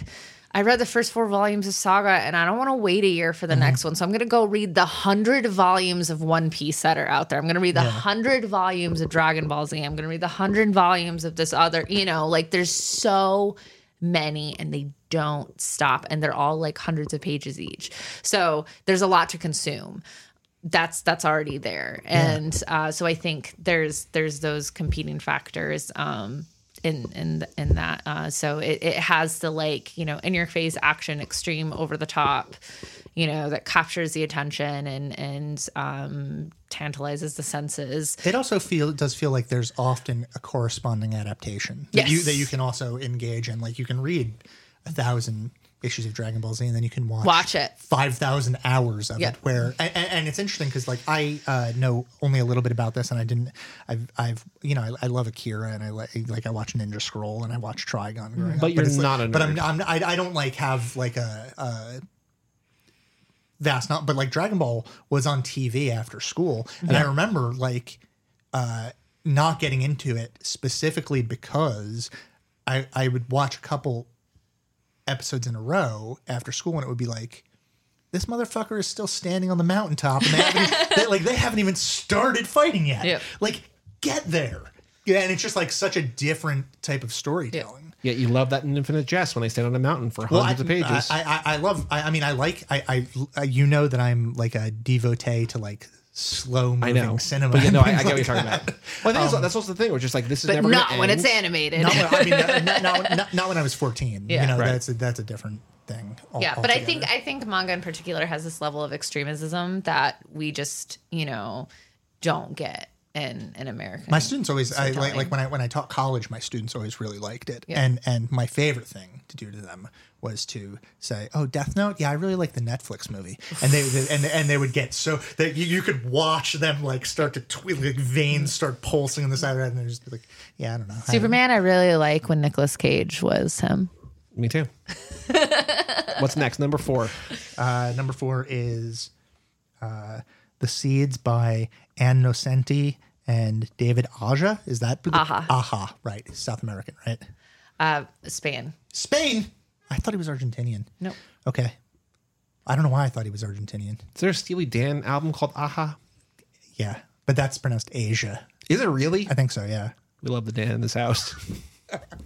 Uh, I, ha- I haven't read. I haven't read this. Have you read any of these ten? Because I have not. Um. Yeah, I have. Um, Oh yeah, there's there's a, uh, there's at least two. yeah understanding comics one that's the 11. eleven. That's eleven. Yeah. Um. This one goes to eleven. I have not. I have not read any uh, Ann Nocenti. Um, I love uh, the work of David Aja David, uh, I I'm very biased to David. i, I i've worked with him Yeah. a ton, um, and he's again one of those artists that's just next level with his understanding of of graphic visual storytelling and and the use of minimalism in his pages. And his art is very stylistic um, and and graphic design like um, if you don't know who he is um, but you're a fan of the mcu um, if you've watched the hawkeye show um, his run on hawkeye uh, is particularly what inspired Sweet. Um, that show and the opening Incredible. credits and Yeah. everything like if if you know even if you're not a superhero person um, but you like good art i definitely recommend picking up the matt fraction david aja uh, run of hawkeye it is um, one of the best comic series it's pretty short it's pretty consumable um, there is an entire issue that's told from the perspective of a dog um, it's Love a it. great issue And if you love it, you can. I I, I think there's the Jeff Lemire in between, but you can ride, Yes. ride that right into the Kelly Thompson Yes. stuff, which is also very very good. Um, and he did uh, a bunch of really good covers for Scarlet Witch. Yes. Is that accurate? Yeah, Yep. he's yeah he's unbelievable. he's, he's super good he's done a couple good covers for star trek for me Oh, So, okay. there you go Cool, cool, cool, cool. and Ann Nocenti um, did an excellent run on Catwoman. Yeah, I don't know much about. She's been around for a very long time. She's been right? around for a very long t- time. tell me about her a little bit. I I don't know much. Uh, she was an editor, um, I think in the 80s, 80s, 90s. Um, and yeah, she, uh, she this just happens with women gets gets pinned on well you're a woman so you get to write the girl characters and she's Right. really pushed against that and you know does some really dark um, stuff the seeds is a, is a great story and i'm very excited to hear what you guys have to say Cool. about I, it. I, I wanted that specifically because, um, like a module that I have been putting off for a while, but have been like slowly building in my mind is eco criticism. Th- this idea, because it's like increasingly important in a, in, in a uh, more and more climate ravaged world that we consider. You know, fiction helps us to to consider all these things from different angles, and there's lots of great fiction um, that is specifically like to to which the lens that it, it is most suited is eco criticism, um, and uh, I wanted to include that not only because of my my uh, previous love of David Aja's work, but also, um, yeah, I just thought I I, I I wanted to like consume that kind of story. Cool.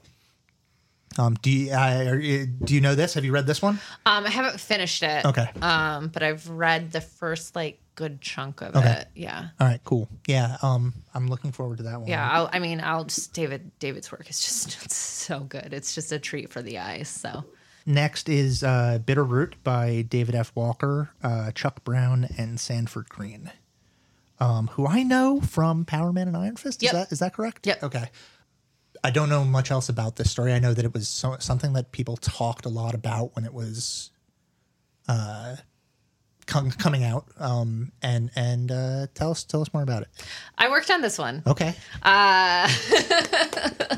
So I didn't know that. I didn't. I. I, Yeah. I, I didn't. I didn't know Oh, this that is when I put that it you on the thing. Yeah. Well, I, it was. It was part of the, like the when, when we were talking about it because we wanted to create a uh, space that wasn't um all white. en- entirely white and Yeah. entire like you know, and it's still a little male heavy and it's still a little white heavy because that's unfortunately um Western culture. We can just say that. Western culture. Yeah, I, I was going to be a little more. I was going to be a little more self-critical on that. Uh, uh, it being that like my tastes are demographically akin to the things that Wait, wait, wait, wait. A and- 40 year old white guy who's I- just look, only interested in 40 year old white guy things? What? well well trod ground on this show is my, What? is, is, is my self uh, my self evisceration over these tastes. Um, but also Also, that's the thesis statement of Tub Talk too. what also what this is uh, uh, and and has been has hopefully been like an attempt to uh, thread that taste through like conscious effort to like adjust that taste and move and move past The shreds and, thread. and beyond it and uh, evolve as a human being. Um, so uh, tell us about bitter root. Yeah, so Bitter Roots um, is a story uh, that takes place in 1920s Harlem, a family of monster hunters. Um, and the monsters that they hunt uh, are basically like rage induced. So um, the angrier you are, the bigger, the badder the beast you become. Um, and I'll just tease the first issue. We do take down uh, um, some KKK members. So just Okay. to give you an idea of, of where it goes. Um, and uh, the the big crux of the first arc, which I don't know how much you guys are reading We're if you're do doing the whole whole thing. the whole thing. Um, but the Fuck big crux We'll is the is thing. one of their own um, becomes one of these monsters, and Mm-hmm. it's it's do we do we have to take them down or or can we you know basically um, rehabilitate them Okay, so it, yeah, I can I can see like a very specific modern lens through which to through which to absorb and, and Yes, exactly. I, th- I think, you know, there's a way to just read this and be like, oh, it's like monster hunting and Yeah, like yeah. crazy horror, you know, whatever. Um, but there's a lot of social commentary to No, be said I- I think about a that lot is of the this. Best, um, like I'm not I'm I'm not like a particular fan of agitprop as such. Like the best kind of art is is like does both, right? Is, is is like, hey, here's a story Mm-hmm. That and you we're can gonna- just take and we're gonna Trojan level, yeah. horse in this idea that you can then like allow because like fiction as or i mean i think Roger Ebert said it about movies but he called it an empathy machine right? So um like fiction can do that. It can it can invoke empathy but like once it becomes uh speechifying um I can I, I'm actually on board with quite a bit of speechifying, but um, like I think that turns off an audience that otherwise is receptive to good storytelling. So good storytelling can then like help people to come toward issues that they maybe could have felt distant from before. Um, I'm imagining just based on my my personal politics that I'll probably be sympathetic with the, with the issues in in in this in this uh, uh, story. Forty year old white dudeness aside, but yeah, so that makes me. I, I mean, every time I hear about that sort of uh, that sort of thing, like oh, it's mon- it's monster hunting, but there's but you, really here's what it is. Is um like I feel like that's the way to do it if you're if you're gonna do it. I will also say logistically, this is one of the I think two titles that we're doing that does not seem to be all collected into one thing. Like there's like three shorter volumes you have to get. But There's a hardcover. there's a hardcover. There is a Okay. hardcover. Um, it just came out though, so I don't know if, if Oh, your library will have Cool. it, Okay. but they Good do have it. Good to know. Is it is it like seventy dollars? I think it's like sixty bucks. Yeah. Yeah, it's one of those. That's fine. That's the way. That's 'Cause the way my- it goes. my but it's very nice. It's I'm done sure, very I'm sure. lovely. My Yeah. library Although has I- the three. Although separate. I will say, um, the single issues, if you can get your hands on a copy, John Jennings, who is um, a comics writer of, of his own right, um, but he also is a wonderful essayist. Um, every single uh, of the single issues contains an essay or interview in the back by John Jennings about um, Black culture. Okay, um, cool. Which is you know in comics or And they're not in the collections? They're not in. Not all of them are in the collections. Some of them made it to the collections, but not all of This them made is, it. sometimes in a lot of books, um, like I remember thinking this about uh, like maybe Bitch Planet specifically. Like sometimes the back matter is like you like Mm-hmm. Just as almost cool, yeah, yeah. yeah, and, you, and and then sometimes that stuff gets dropped when you Yeah. put it into larger collections, which is a real shame. But then, of course, like you get the 20th anniversary deluxe album, Which has it all. like you have, you can then throw everything on it together, and it becomes this bigger, bigger thing that's really cool. So you know, maybe there, maybe one day there will be a, a mega collection that Yeah. has everything that you could possibly want. or just raid my personal collection. That's you know. yeah. It's very impressive. Um, next is this one summer by Mariko Tamaki and Jillian Tamaki, and you did a little like heart. I love gesture. this book so much. Um, I don't. I, I know Mariko Tamaki from She-Hulk. Uh, this is. Uh, does does a- am I right in that this sort of uh, uh, borders on young adult? Or, Yes. Um yes, this is definitely I think it's been a minute since I've read this, but I think the protagonists are in the like 12 to 14 okay. um range, but it is very much that more slice of life kind of European-esque style of comics where it's one color comics um Yeah. throughout and there's not really your classic narrative structure. You're just kind of along for the ride with these two girls' journey through this one summer. Um, but it it is. Uh, I'm I'm very curious what your guys' take as you know. 30 40 year old Well, I'll- I'll- just white dudes because it's very Yeah, much yeah. about a, a you know preteen um young teen girls Mm-hmm. Yeah. experience and and feelings and that like puberty time so i'm i'm very curious to see what your guys' we, take on this we is talked about um, when we were putting the module together. You, you had mentioned specifically like there is a segment of the population, uh, like the YA segment, which is like immense, and to Yes. and to not include one of those would be almost a disservice to the idea of like a, col- a large And like that- grouping together. and that was my big thing Yeah, with yeah. this module was you know i think the general public especially if you don't read comics at all you have a very understandably so myopic lens of what comics are especially with you know what the mcu is today the dc you know we all just think well that's comics um But if you truly want to understanding comics, right you've been waiting for that um but you know to throw in you know european comics manga um graphic novels Yeah. you know superhero stuff ya really show the full scope of what graphic storytelling can be then you need to sure. include Yeah. um these sorts of things I will say, and I mean no uh, no shade about this. This is a, a, a I'm going to call it a compliment. You're not going to take it as a compliment, Joey. But um, I don't think Joey will have any problem because Joey has the musical taste of a preteen girl. I do. So he, I, I, I think he's already kind of in He's that really stoked. space. Yeah, I I think know. he's like already. Um, and I, uh, uh, you know, um, wait, you see, you're you're giving you're saying that as a compliment.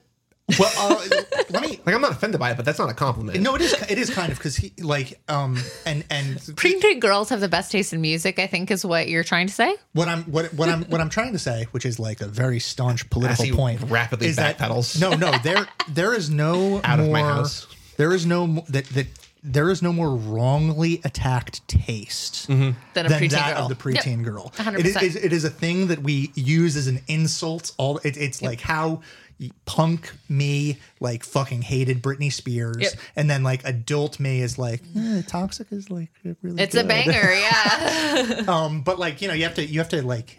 Uh, sa- same thing like uh, you know I grew up with like Michael Jackson and shit, but like there was a point where I started rejecting that music, and then like I matured back into liking bubblegum pop, which is very like a very strange arc. But I'm saying th- th- this is why it's complimentary. Joey Yes. is or Joey never left that space, and he never entered into that like No, a- toxic a hundred percent. on. I Feel- just feels think- more damning than a I, just think that you know for me when i read this one summer it, it it was a very I very much could relate to the experience that these two girls were having as friends, being like 12 and 14 years old. And I'd be very curious to know if the male experience, you know, if there's something relatable to what they were going through in that. Yeah, I will say something that I love. Um, I uh, I I have like a very broad um taste insofar as like when when reading, the content is doesn't have to be relatable to me at all for me to enjoy that content. And I am very interested in things like narrative structure and I'm very in, and and this is like a recurring theme. I'm very interested in like the non-structure. Like I'm I'm interested in the slice of life. I'm interested in uh tension, Non-endings. tension building and not being released. I'm interested in non-endings. I'm interested in knowing uh partially because when we read So you like people fucking with the system is what I what I'm hearing. kind, yeah, I, I, I, I, yeah, I like I like a uh, No, but I think I think what what Shreds is saying, and the same thing that like in terms of, I would rather have something new Yeah. and different than something that like I relate to, but I've seen a thousand times or no, read a thousand sure. times. No, for sure, for sure. I, w- I would say of all the things on this list, I think this one is, and not that it's not narratively satisfying. I, I think it really is. It definitely is. I think it's just the, it is the most slice of life, Yeah. you know, kind of along for the ride. You know, um, I think a lot of people who are used to traditional closed loop storytelling might read this and be like, what did I just read? Right. Yeah. What happened? Yeah. You know, um, when, you know, really I think a lot happened, but depends on if you want to dig that deep. yeah, and it's it'll be interesting to to um, read that subtlety after you know monster hunting. Mm-hmm. Um, and th- this sort of like big social statement of uh, of Bitter Root. Number seven. Number seven, uh, a book that I know very little about. Asterios Polyp by David Mazzucchelli. Yeah. Mother chill. I the reason the, the reason why I I uh, put this on here was because in in reading about comics broadly, um, I saw it compared to to Thomas Pynchon, and I like the idea of a An author we have not yet covered. right, but it's it's a, like uh, like a complexly structured, multi layered, difficult thing that is li- in, in, like a. Uh, I think often we we think of uh, or a, a flawed term for it in novels is a systems novel, which is the novel that um, investigates the large A real in Giles small Boy. ways. It's it, it, it can be it's like a hard thing to describe, but so so I don't know anything about this book except for The cover's very cool. Yes. and and and and I uh, I'm pretty sure that it's European. Sweet. it is. It's very long. How long is it? Uh, for a comic, it's almost uh, it's it's 350 pages, which for a graphic novel is Okay. is very long. You know, for a Yeah, novel, yeah. that's whatever. But for a graphic novel, that's you know, that's Right. That's Yeah. that's long.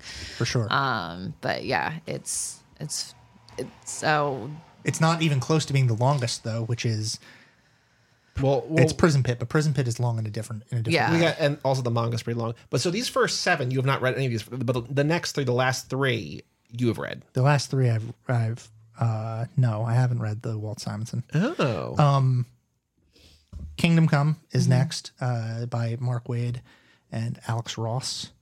my man, Superman. Why, yeah, what is there to say about Kingdom Come? It's it's a I don't know. We're gonna find that in uh, on February eighth.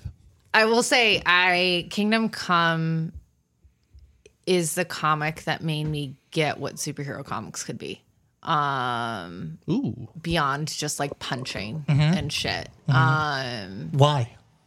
I without I don't want to spoil, I don't want to Yeah, get too okay, much fair, into it for um for people who who haven't read it and especially for people too who, you know, haven't read superhero comics or Yeah. are only familiar with, you know, the bow pam bam with, you know, um superhero comics and there is no one writes Superman like Mark Waid does. Mark Waid understands who Superman is on such a quintessential level. Um, and there is a moment in this book and this story where the responsibility of what it means to be Superman, the responsibility of what it means to be a hero, the responsibility of what it means to to be a god for all intents and purposes, um, is on display. And there's there's a, going back to the importance of page turn and the impact of a page turn and seeing seeing an uh, an image. There is one particular page turn um, that made me cry. Like you know, going into and just the full impact of which of to, that which to have moment. that to have that emotional reaction to like Superman, which is like uh Watch what you say. no, well, it's, it's, it's weird because there's this balance between like Superman character everyone's known for forever, Mm-hmm. uh, character that that like probably many people have emotional reactions to, versus Superman who is like a, such an icon that it's hard to have an emotional Mm-hmm. reaction to because he's so ever present and is an icon rather than a person that you feel empathy for. Um, Superman is, I think, uh, I, I think the the the like word on him is that he's kind of like notoriously hard to write because it's like how do we find problems for this guy who so like you end up with uh, that, but but the best Superman stories and we had talked. Because we we didn't want to overload it with superhero stuff, but the other one that you mentioned was All Star Superman. All-Star Superman, yep. which is does like a very similar thing as far as like an emotionality. Um, I lost my I lost my thread. Number nine. No, no. Well, I, I and we talked a little bit about Alex Ross's art earlier, but that's that's got something to do with it in in in so far as like creating. uh, Scott McCloud talks a little bit about um, superheroes as new mythology and things like that, and that's something that we've talked about uh, culturally for a while, especially with the movies and things like that. How these are our Zeus and and Yeah. whatever, uh, and you. There are few artists that that like you feel that like icon status as much as Alex. And I would say the other, it, it was Frank Quitely in All Star Superman. Mm-hmm. Yeah. Who he's the other one. He's the other one who who is able to do it. Um, in, in a radically different way. in a very from- different yeah. way. Their art styles are extremely different, Um, but they're able to capture this level of awe and and like larger than life and in a very humbling way rather than um, superfluous. Yeah. Yeah, it's beautiful. Sweet. Okay, next. Moving away from beauty into the depths of Into the Beast. um, is Prison Pit by Johnny Ryan. Yep. Um, Johnny Ryan is a independent comics guy, like comics with an X, that that, that kind of guy. He was also, uh, I think, I should have looked this up to be more certain about it. Maybe like the creative director for Looney Tunes for a while. Really? Which feels like a completely different world. Yeah, let's let's pause for a second and look that up to make sure I didn't just say something very stupid. But he had some. There, there was some Looney Tunes thing that he was. Looney Tunes. Blecky Yuckerella. No, he was a story editor for He Looney was a Tunes writer and cartoons. story. Yeah. Okay. Yeah, which is which feels completely like He also created Pig, Goat, Banana, Cricket. So this is funny. So the end of So here, yeah, he should read that. Okay, so he- this is this is it just it's very funny the way that Wiki he also created Pig Goat Banana Cricket, a TV show made jointly with Dave Cooper that Nickelodeon picked up. So it's like cool kid stuff. Story editor for Looney Tunes cartoons, cool. In the next sentence, in a throwback to the days of underground comics with the X, Ryan's oeuvre is generally an attempt to be as shocking and politically incorrect as possible. It's like kid Ah, stuff, white kid stuff, guys. subversion. It is. I, it is. Uh, Prison Pit is is brutal. Yeah. It's it's it's like a not like it's violent. It's sexually violent. It is. Uh, there's I think very very little dialogue. It's almost all brutal violence. Uh, and so why include that on on this? Uh, because then I could ask my parents for it for Christmas. They could buy it for me, and they have no idea what they're buying for me. Yes, that happened. Um, because this is the one you told me to read about, like even like Yeah, not even yeah. for the podcast, but just like in general. yeah, just I, I don't. For all of that criticism, that, I, that what, what I just said is not criticism. Um, like I genuinely like Prison Pit, and um, like part of the reason why I want to talk about it is I want to talk about it in, in in an academic way to something that I have such a visceral repulsion Sure. to looking at directly.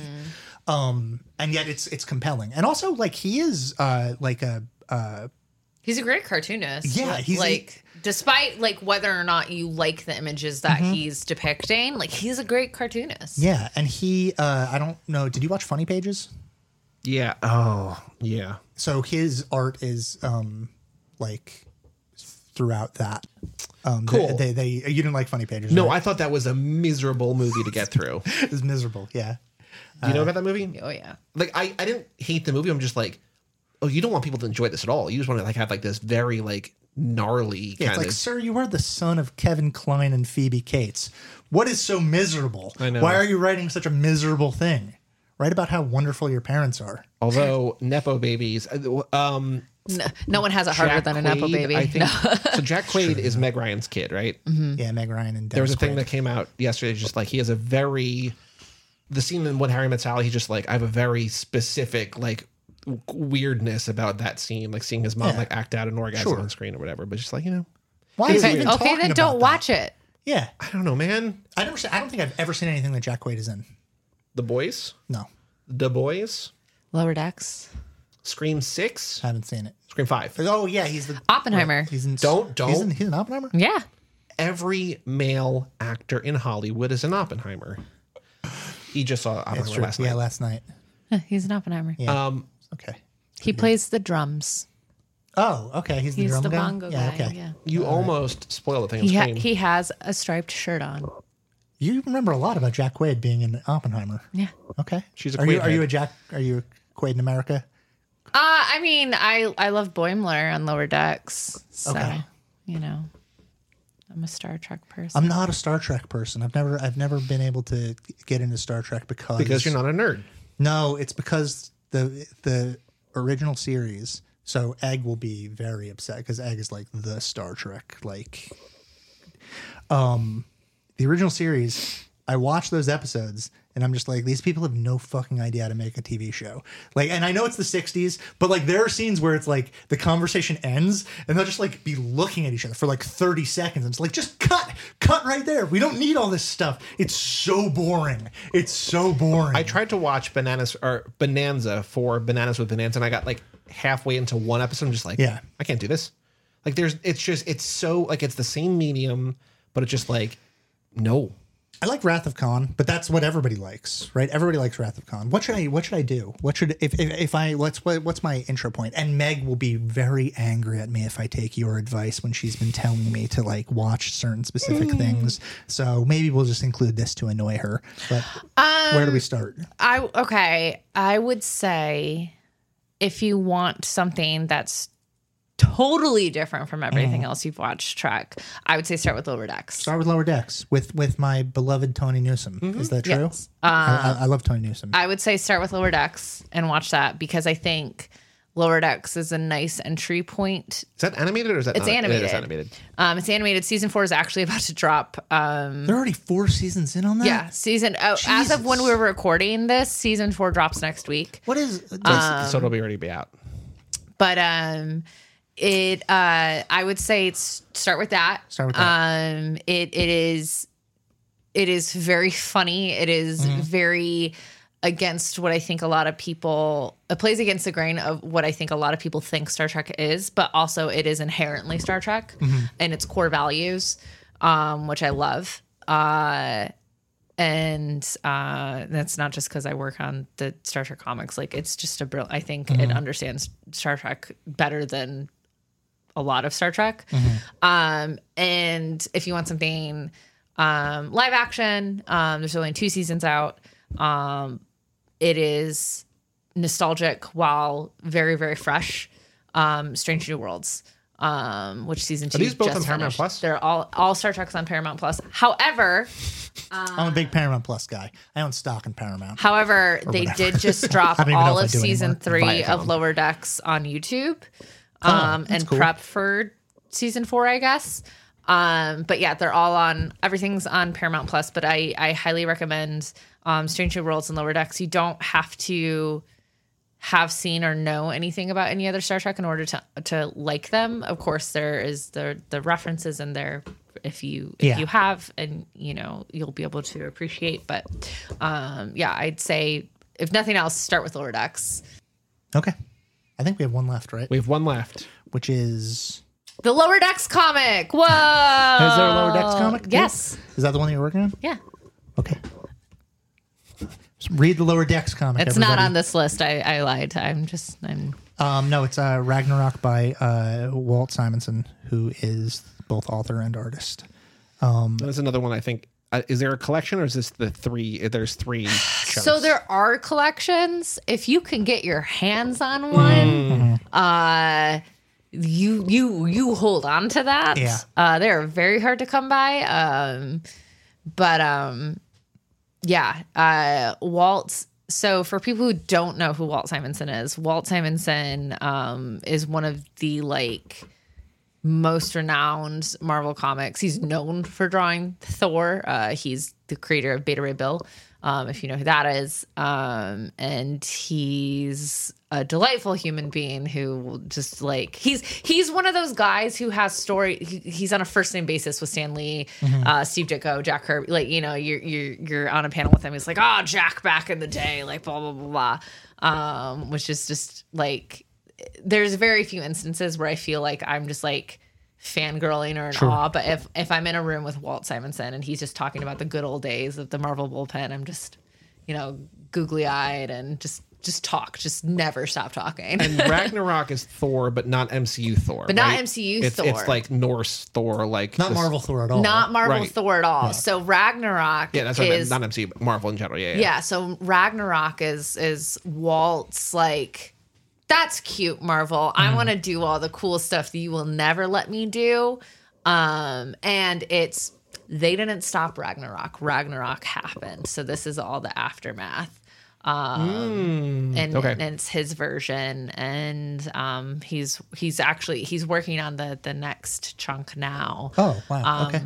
But uh, he's been working on that next, next chunk for a long time, so I don't know. I don't know when it's gonna come out. He's he doesn't like to publish until the whole thing is Yeah. done, um, which I do do like about about him, and he has the audience to who will wait for it. Um, but uh, he's a master at visual storytelling. His cartooning is is very visceral and kinetic, and um, it's just really cool to you know. I think a lot of people forget that Thor is public domain. He's Yep. you Right, know yeah. it's it's Norse mythology. Those characters are Norse mythology. So Marvel doesn't own Norse mythology. They just own their depiction of that character. And so um, to see the other comic, other quote unquote comic book version of him by someone who is known for drawing the Marvel version, I think is, you know, very interesting. Sweet. and it continues this like th- this like uh long-term exploration of uh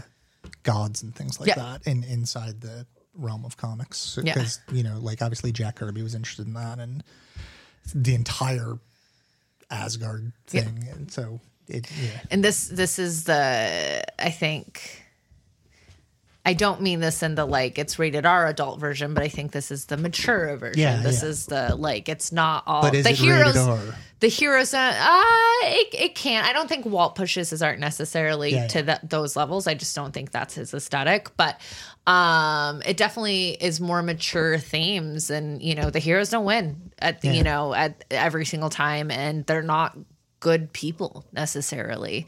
Um and i think he does a, a wonderful job at that. And then also if you just want to see thor killing bad guys he's great at that too Yeah. so um there's there's a lot for everyone to to take away from that Sweet. from one of the greats like one of the og's of of western classic american superhero comics Very excited. yeah Should be good.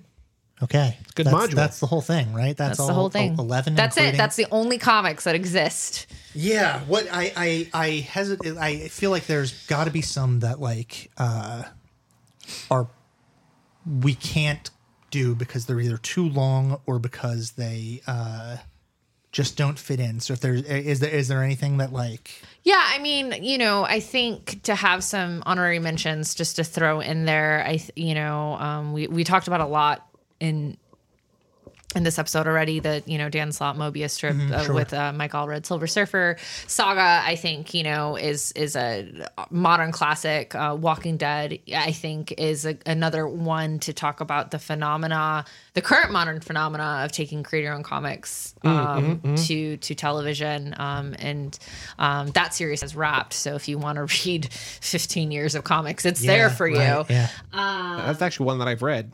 All of it. Mm-hmm. Wow, Thank you so much.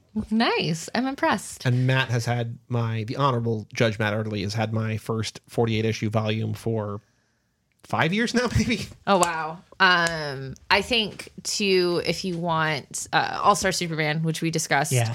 Um, you know, there's uh, any Raina Telgemeier who just dominates the YA This is middle we, we grade. yeah we had considered You know, that. Yeah. And then unbiasedly just just uh but also it is one that i've worked on. I do push uh the unbelievable gwenpool um which I, is if you're into meta storytelling it is very meta. Um it is about a character who's quote unquote from the real world who ends up in the marvel universe. And so because of that she knows everything. Yeah. um and that's her superpower is she knows how comics work she knows your secret identity. I remember there being a great moment in one of those books. I don't remember which one because my brain is mush, but where she I bet Heather knows. recognizes that like maybe she's not the main character and Yep. so could possibly die. Yep. And I, I th- that one panel, I just remember being like, "Oh, that's that's really clever." I have to now stay relevant. yeah, yeah, yeah. Mm-hmm. Um, that is that is her her thing. You know, it starts off very campy. You know, like oh, I'm just you know alternate version, whatever, and I'm here to to you know she doesn't take it seriously because this world isn't real and these characters aren't real. But the longer she's there.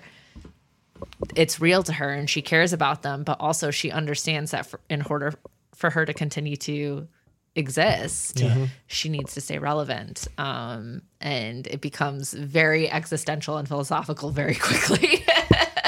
Yeah, which is fun because it's like also it, you you don't necessarily think about that going into it. It's sort of uh, sprung on you. yep.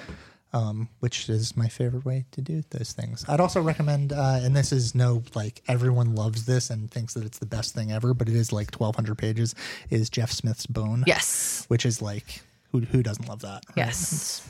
Yeah, that's that's a great one. Um, all ages too. That's like a completely appropriate for Yes. any, anyone who wants to read it can read it. And I, I read that when I was yeah, twenty seven or something and thought it was the best thing yeah, ever. it's so it's it's really good. I mean, Scott McCloud's other stuff, Zot, uh, the sculptor, he's a great great storyteller. Mm-hmm. Um, they're long, but um, I definitely recommend checking them out for sure. Um, yeah, I mean, there's a ton. There's a ton ton out there. Um, so if you want a specific to you curated reading list, reach out to me and I will I will I love I love coming up with curated comics reading It's lists the for people based on Well, um, speaking their of that, interests. where can people find you? Where do you want to be found? If you want to be found, Um, people can find me at, at Heather Antos on all of the things um, online. So I'm pretty active on all of the things. cool, Um, and let's talk some comics or lower decks. sweet. All right. Well, thank you. This is exciting. yeah, yeah. Keep reading comic books. Um, do we? Do you have any crimes that you're particularly fond of? Do you like? Uh, Like- wait, hold on. Wait, wait, wait, wait. Hold on. Before, before we there- Crimes? before we go there, do you have a Wikipedia page about yourself or no? I have a Wikipedia page about myself, but not a Wikipedia page. If you wanted, so one thing we ask, Yeah, yeah. I we, forgot about. we typically entirely. ask authors when they're on when we're talking about their work. We're not really talking about your work. We're just talking about the medium in general. But one thing Shreds likes to say is, is there a lie? Because this is a this is a, a place of record that you could say whatever you want here and be like, on this episode, we can source it. Wait, what? I'm Okay. so I'm so lost right So, now. so the, the, the, the way the Wikipedia works is that it's an o- open source. Anyone can go in and edit it as long right, as they yeah, have yeah. like a legitimate source. So we have a podcast, so this podcast can function as a source, and we can we can shoehorn in any, any lie that you'd like to tell about yourself. Oh, I'm five seven. Five seven. Yes. Okay. Okay. We'll do it. We'll go in there and we'll edit the Wikipedia. Heather Antos, to say that you're five foot 5'7". seven inches. Now, secondly, um, uh, do you, yeah, you, what kind of crimes you like? Arrestable crimes preferred. That I like. Yeah. What's the coolest crime? What's the coolest crime? Yeah, not the one Um, you've done. I mean, we, you could also share that, but just the crime in general. I don't. I don't know if I like crime? Okay, today's crime is shooting heroin.